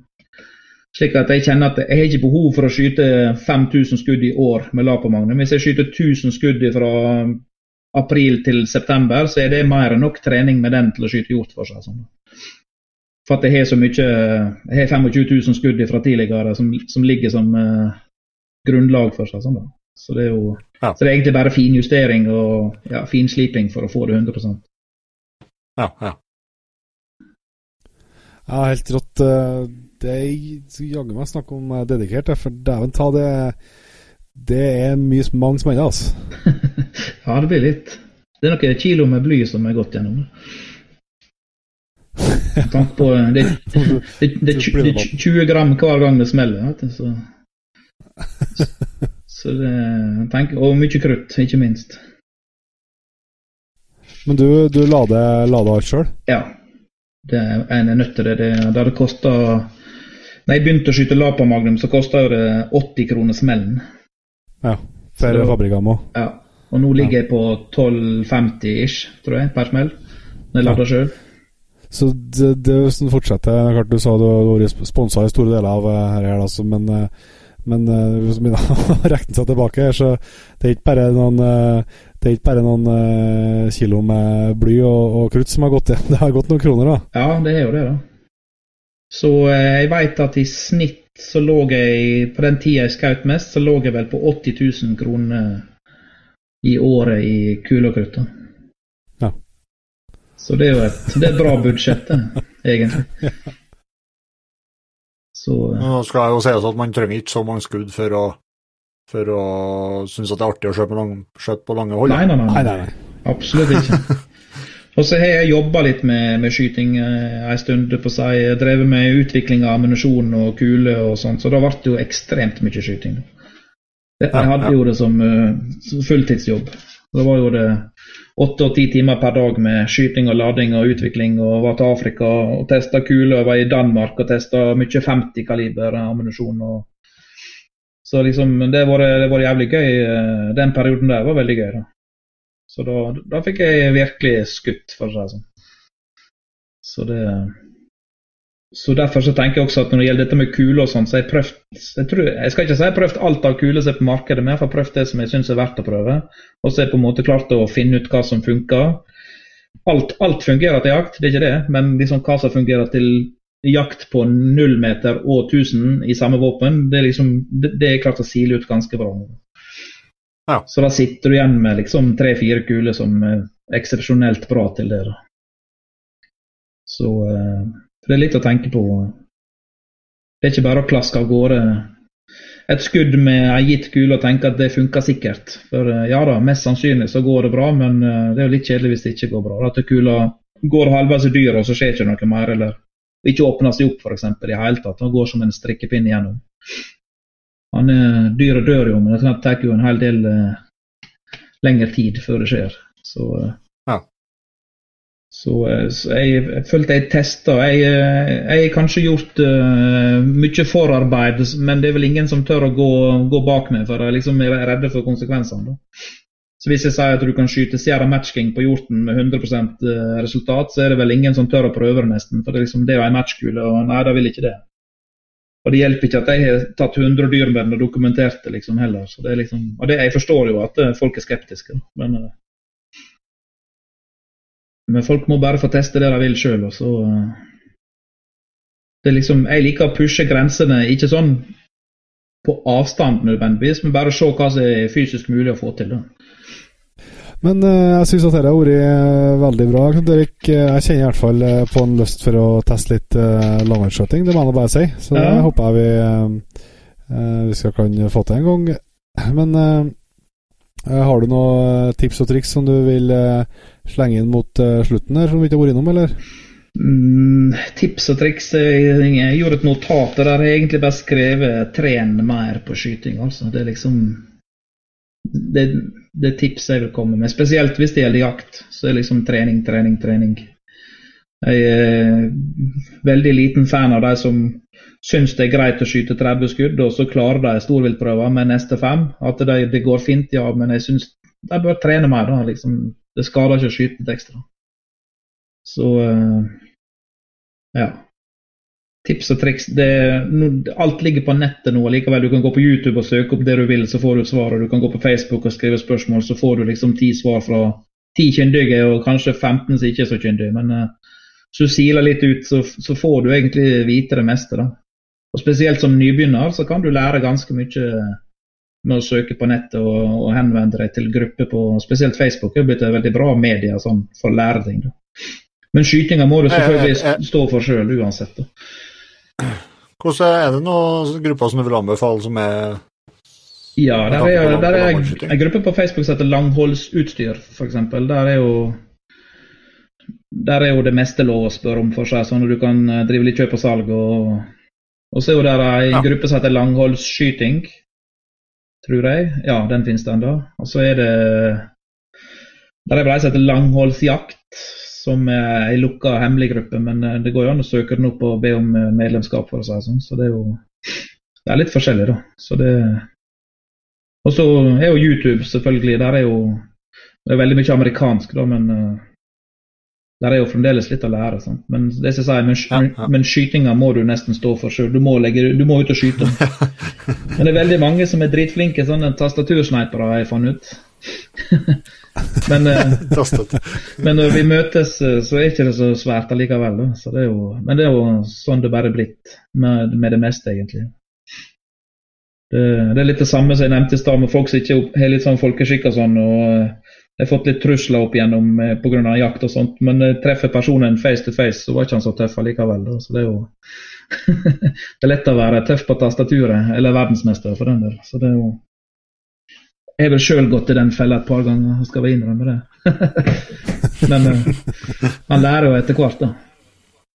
Ja. Så, uh, og så, Du har jo egentlig svart godt på det beste jakttipset med, med trening. Og uh, jakt eller hvordan vilt du ville ha jakta hvis du skulle ha valgt bare ett resten av livet. Det tror jeg òg høres ja, ganske gitt. Ja, kan, kanin, var ikke det? Nei, det blir jo gjort, det, da hjortejakt i utmark, vil jeg vel kunne si, da, egentlig. Ja. Hvis det var... ja, ja. Så, og så lurer jeg litt på Vi har vært inn på ganske mye utstyr her, men uh, det jaktutstyret du har anskaffa deg senere tida, er noe du kan tipse oss uh, om som du har blitt veldig glad i? Uh, ja, Vortex sine håndkikkerter og kikkersikter generelt er blitt uh, utrolig glad i. Spesielt den nye håndkikkerten med innebygd avstandsmåler i. Hvis du driver litt med å susle med langhold og, og, i tillegg jakter, så er det en fantastisk god allround-kikkert. Uh, og så er han vel markedets billigste, tror jeg. Så det er jo veldig greit. Eh, en god tofot er ok, og en, en god lyddemper. Nå er jo eh, Atec er jo sinnssykt mye bra lyddempere, og Hausken har jo bra lyddempere. Så det er liksom Ja, det er sånne ting som jeg setter pris på, spesielt i jakta. da å ha en, en, demper som demper maksimalt, og så uh, en god kikkert. Og min, mi jakt består jo uh, Hvis jeg er ute og jakter i fire timer, så sitter jeg i tre timer og 50 minutter med kikkert, og så skyter jeg, bruker jeg ti minutter på skytinga, liksom. Så det er liksom håndkikkerten er blitt uh, aller beste vennen min. Og, og da gjerne i lag med avstandsmåleren, for da er liksom du ser viltet, og du måler avstanden og vet umiddelbart hvor langt det er, og så planlegger vi ut ifra det. da. Ja. Så ja, det er optikk Det er vel egentlig For utstyr som våpen og ammunisjon, det, det, kan du bygge på i så mye lommeboka vil tillate. Og som jeg sa tidligere, at du, du kan egentlig klare det med en gammel Mauser eller en billig Tikka eller hva som helst av våpen og, og kaliber innenfor en viss grense. ikke sant? Alt som heter normaljakt, 0-150 meter, så tror jeg ikke det spiller noen særlig rolle hva du egentlig skyter med, så lenge du men det må være komfortabelt. Er liksom, jeg er veldig opptatt av at du skal slappe av når du skyter. Det skal ikke være, skal ikke være ubehagelig å ligge med våpen. Det må være behagelig. Så da må man heller, hvis ikke en har råd til å kjøpe seg en stokk eller noe som er justerbart, så får man heller surre på ei fille på kolben og bruke noe gråteip og bygge den opp slik at du kan ligge med kinnet nedpå og slappe av. Det spiller ingen rolle om det ser ut som et dass, bare det fungerer. ja. Så det er jo eh, og så at du har god optikk. Det er liksom greit. Det er jo, og spesielt på håndkikkerten. Det er liksom, for min del, det er den jeg finner dyra med. Ja. Så uh, uten den så er det egentlig ikke vits å stikke ut. Du nevnte, nevnte at du har kjøpt deg en ny rifle nå i 308? Ja, kjøpte meg en sånn eh, Tikka T3 Tactical A1, heter den vel. Ja. Så eh, for nå har jeg jakta siste seks åra med enkeltskuddsrifle. Det har ikke vært magasin på det. Pga. at det egentlig er langholdsrifle. Det, det er magasin, men jeg lader ammunisjonen min sjøl, og da står kulene så langt ut at det passer ikke i magasinet. Det blir for langt til magasinet. da. Så, så jeg må mate etter et skudd. og Det har ikke vært noe handikap annet enn når det er mørkt og ute om natta og dyra går og beiter på innmark, og så ligger vi i skjul og når jeg da skyter et skudd og så bruker jeg ti sekunder på å lade opp igjen, så er som regel dyra blåst. Men hadde jeg hatt magasin, så hadde jeg liksom kunnet fått felt et dyr eller to til. da. Hvis du bare ja. mater på. Og så ser du nå med den tikkeren her, det er nå i 308 og med en stor lyddemper. og så dette Da har jeg liksom tenkt at i år så skal jeg få gjort litt vei i vellinga på natta. da. Ja. Så det Og så har jeg fått meg eh, en kjæreste som har begynt å skyte, så hun har egentlig tatt over den børsa mer og mer, så hun bruker den. Men hun har lyst på 338, så nå, eh, nå må jeg donere vekk Jeg, jeg, jeg har to 38 i skapet, så den gamle Jeg skal sette nytt løp i den eldste, og så bygger bygge om igjen den med ny GRS-stokk og sånn, og så får hun den, og så har jeg den nye 338 min. Så kan vi ligge og skyte 338 i lag på på lange hold. Hun er blitt litt hekta på det. Så det er jo gøy, da. Det kaller jeg romantisk. Ja, ja, ja. så hun skal Det, er, det er sånn gledesspillsromantikk på det. ja, hun skal melde seg på jegerprøve nå til høsten, da, så får vi se hvor det går. Så. Ja. Hun eh, vant vel egentlig fram Hun kom i fjor eh, og møtte opp Jeg har skutt hjort på ja, den som jeg filma på 400 meter, og så uh, sendte hun melding og lurte på hva jeg drev på med, for jeg skjøt den sånn på formiddag. da. Hun hadde fri fra jobb og sa at nei, jeg står og manner meg opp og skal hente en hjort. Og så har jeg denne foten min som er sånn delvis. Jeg vet ikke om jeg klarer å få tak i dyret engang, men jeg må bare prøve. da. Så ja, hun kan komme og hjelpe meg, sa hun. Så endte jo opp med at hun drog dyret, og jeg gikk bak og så på og kosa meg og filma litt. Og... Så, så hun, eh, hun, vant vel egentlig da når hun taua den hjorten 400 meter i utmark tilbake igjen til traktoren. og og var med på hele prosessen. Da tenkte jeg her har vi en keeper. Som, uh, om to år så er det hun som ligger og skjøter, og du som står og filmer. Ja, ja, ja. Og så jeg må dra hjorten igjen. Så, så men det er helt greit. Ja, ja, ja. Nei, så det Men det er flott rifle, den tikka nå. Det er det absolutt. Lita, ja. lita kort saks, nesten ja, stort magasin, og du kan bygge på den det du vil. Det er jo rail på hele, hele toppen på. Så det er jo Jeg syns den er kjempefin børse. Så det er det er litt annerledes enn det er fra før, for det er jo bare sånne store, lange våpen. Ja. Så, så dette er jo kort. Så det ligner egentlig litt på en sånn HK 416, så det er jo ja, ja. sånn i størrelsen og sånt. Ja. Tøft. Og så eh, av eh, snart 500 hjorter på samvittigheten, Erik, så eh, må det jo ha dukka opp ei eh, god jakthistorie eller to som du kan dele på slutten her? Ja, det kan jo hende. Egentlig jeg husker egentlig spesielt godt den aller første jeg. For da hadde vi holdt på litt eh, Da jakta jeg med bestekompisen min, og han er jo grunneier. Så han hadde jo da Når vi begynte å jakte, så fant jo han ut at han skulle skyte først. Uansett faen. Vi skulle ligge, vi skulle ligge side om side, men han skulle skyte først. Så det var greit. Men uh, han var litt mer av den forsiktige typen, så det ble jo aldri til at han skjøt. Så vi har jakta i noen døgn og gått glipp av en hel del dyr. Så sa at i kveld så reiser du dit, og så stikker jeg en annen plass, og så ser vi hva som skjer.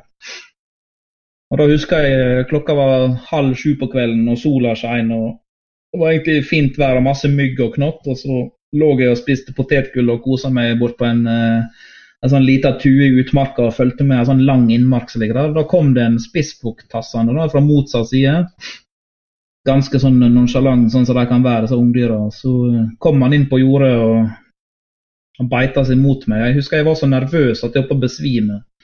For jeg visste, jeg visste at nå, nå, skal jeg skyte, det var liksom bare, det bare tidsspørsmål før han snudde seg. nå. Og ja, Da hadde jeg artikkelen min, og det var 308 og Fabrikkamo. og husker jeg at jeg hadde kikkertsikte kun på tre ganger. Jeg hadde sånn 3 9 ganger 40 Skjærstone-kikkert. Det var det billigste reelle du fikk med den børsa jeg kjøpte den. Ja. Og drog av. Den, den, den kikkerten hadde jeg jo på Tikka når jeg kjøpte den. Ja, ikke sant? Det var sikkert en sånn Tikka-kikkert. Og. Eh, jeg drog av på den hjorten, og så så jeg liksom i det det smalt at det i molden det var en sånn ja, Han kom liksom ned en sånn kant, og så kom han inn på jordet, og så så jeg at liksom der dyret gikk ned, der sto jo mollspruten til værs. Og når hjorten han sto helt stille og så liksom grastustene sto ut av munnvikene på han, tenkte jeg faen, så skjedde nå.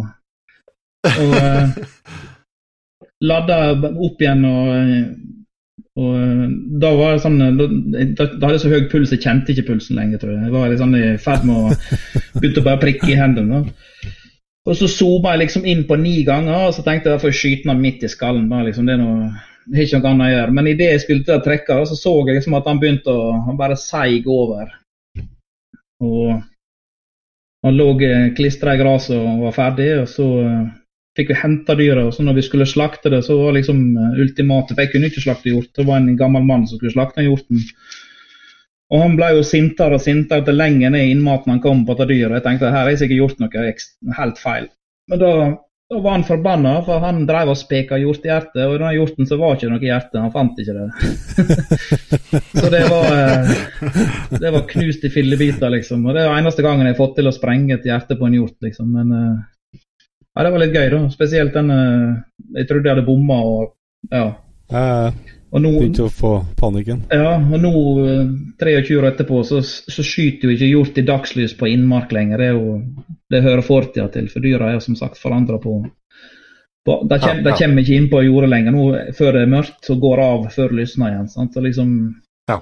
Å skyte hjort klokka halv sju på kvelden med sola, sola skinnende på dyra, sånn, det er liksom, det minnet det sitter så klistra så fint i. så men uh, jeg har jo selvfølgelig noen historier, men jeg vet ikke om det, det er sånn uh, Det går mer på lange hold og sånn. Det er ikke sånn som tas ut på, på offentligheten, rett og slett. Så det, da kan vi heller ta over ei øl hvis dere kommer ned. det er ja. ja, ja. Det, det, tror jeg, det, tror jeg, vi skal gjøre for hele tida. Yes. Ja, det var moro det, hvis dere tok en. Jeg tror en, uh, Jon Petter må kjøpe seg et lengre løp på Travenseksen, og så må jeg bytte, jeg må bytte kaliber. ja, jeg er ikke sikker du trenger å bytte kaliber. vet du. Så det, det funker det meste. Da, da må jeg ha voldsomt med trinn på kikkerten i hvert fall. ja, det er kikkerten det som eh, kan ta oppgradering på den. Det er billigere, det. da. Nei, så det ja, Det har vært veld, veldig lærerikt. Ja. Kjempeartig, Knut Erik. Si, si tusen takk for at du tok deg tida til til å bli med. Ja, det var nå bare gøy, det. Så uh, nå snakka jeg i to timer, det var, vel, det var vel innafor, det? Ja, ja, det er godt innafor. Suverent. Nei, men tusen takk, så høres vi helt sikkert igjen. Yes, den er grei. Takk for meg. Det var en eh, Knut Erik Rognes, ja. En uh, meget ivrig jeger og dyktig skjøtter. jeg har blitt sånn fascinert av å høre på Eh, ja, både den dedikasjonen og den treninga jeg har lagt ned, og, eh, og, hva som er mulig å få til altså, når du faktisk gjør det. Det å begynne å skjøte eh, treskudd samlinger på en par-tre centimeter på 1000 meter, liksom, det, det, gjør inntrykk på meg i hvert fall. Ja, det var, det var alvor, rett og slett. Det var mer enn hva jeg, mer enn hva jeg trodde, ja. ja. Og ikke minst den treninga som ligger bak, da. Ja, ja, helt tøft. Så nei, det var imponerende. Jeg at uh, det var både interessant og lærerikt for deg som, uh, for deg som hører på Jegerpodden nå. Uh, vi nevnte jo i, før i introen her skal jeg si at vi har en konkurranse i lag med Oppaker gård der det er mulig å vinne, vinne bukkjakt i lag med oss. Det skal vi trekke ut blant våre patrions. og vi får jo inn stadig flere patrions, og det er vi jo ekstremt takknemlige for. I, I, forrige uke så delte vi jo en, en egen episode eh, med våre patrions. Ja. Uh, den har blitt godt mottatt, uh, den episoden. Og den, ja, den gjør vi jo fortløpende med de nye som, som, som, kommer inn nå. Uh, men vi ser jo at vi skal gi en liten personlig takk til, til samtlige som, som, velger å støtte oss på Patrion, og det skal vi selvsagt gjøre denne uka her òg. Så da starter vi bare på toppen av lista. Så å si tusen ja. takk til en, uh, Alexander Holmstad. Alexander Rydje. Alvar Hansen. Anders Åseby. Bjørn Christian Halvorsen. Bjørn Erik Nes. Eivind Ross. Espen Mathisen. Og Even Wisløff. Håkon Borgen. Og uh, Hans Anders Lie. Og så er det Hans Marius Eide. Og Håvard Hilmo. Isak Rapp. Og Jonas Modell. Jørn Bjerkan. Kolbein Svensson. Svensson. Unnskyld. Christian uh, Heimark. Christian Sætre. Kristoffer Fuglestad. Kristoffer Haller. Lars Aasrønning. Lars Christian Myhre. Marius Grønnien. Mikael Gerhardsen. Morten Antonsen. Morten Kleven. Morten Tøgersen. Ole Flåby. Ole Fladby. Flaby, ja. Unnskyld. Ole Magnus Lie. Og Patrick Jacobsen. Per Marius Stene. Og Per Storøyen. Petter Østdal. Rune Henriksen. Steffen Haugan. Stein Roger Lidahl. Og så er det en Sverre. Husby, kanskje? Jeg vet ikke. Står bare Sverre. eh, Torgrim Dekkerhus. Ja, og så er det Torleif Meum. Og Tormod Krogstad. Tormod Skara. Og Torstein Nilsson. Trond Are Hoem. Truls Holten Nesje. Vegard Haugdal. Øystein Torgrimsby. Øyvind Jensen. Det var samtlige nye som har kommet inn siden sist, Inge. Så tusen hjertelig takk til dere, og selvsagt også tusen hjertelig takk til alle dere som har kommet inn før. Dette går over forventning. Det kommer inn flere patrions enn vi hadde nesten tørst å håpe på, så det setter vi kjempestor pris på. Det er jo helt, helt enormt, det. Ja, det, det, er det. Er snart 150 stykker, så det er helt uh, fantastisk. Så uh, hvis du som hører på uh, helt hit kjenner at du kan tenke deg å støtte Jegerpoden nå, så finner du mer informasjon om det på jegerpoden.no. Der finner du og, ja, alle episoder, og ikke minst nettbutikken vår, der det er mulig å gjøre seg et røverkjøp på Nord-Europas råeste kolleksjon av, av litt gensere og capser og T-skjorter og kaffekopper og hva det ikke er. Så sjekk gjerne ut, sjekk gjerne ut den. Mm. Så ser vi som vanlig, følg oss på Facebook og på Instagram, og til neste gang, vi høres. Vi høres.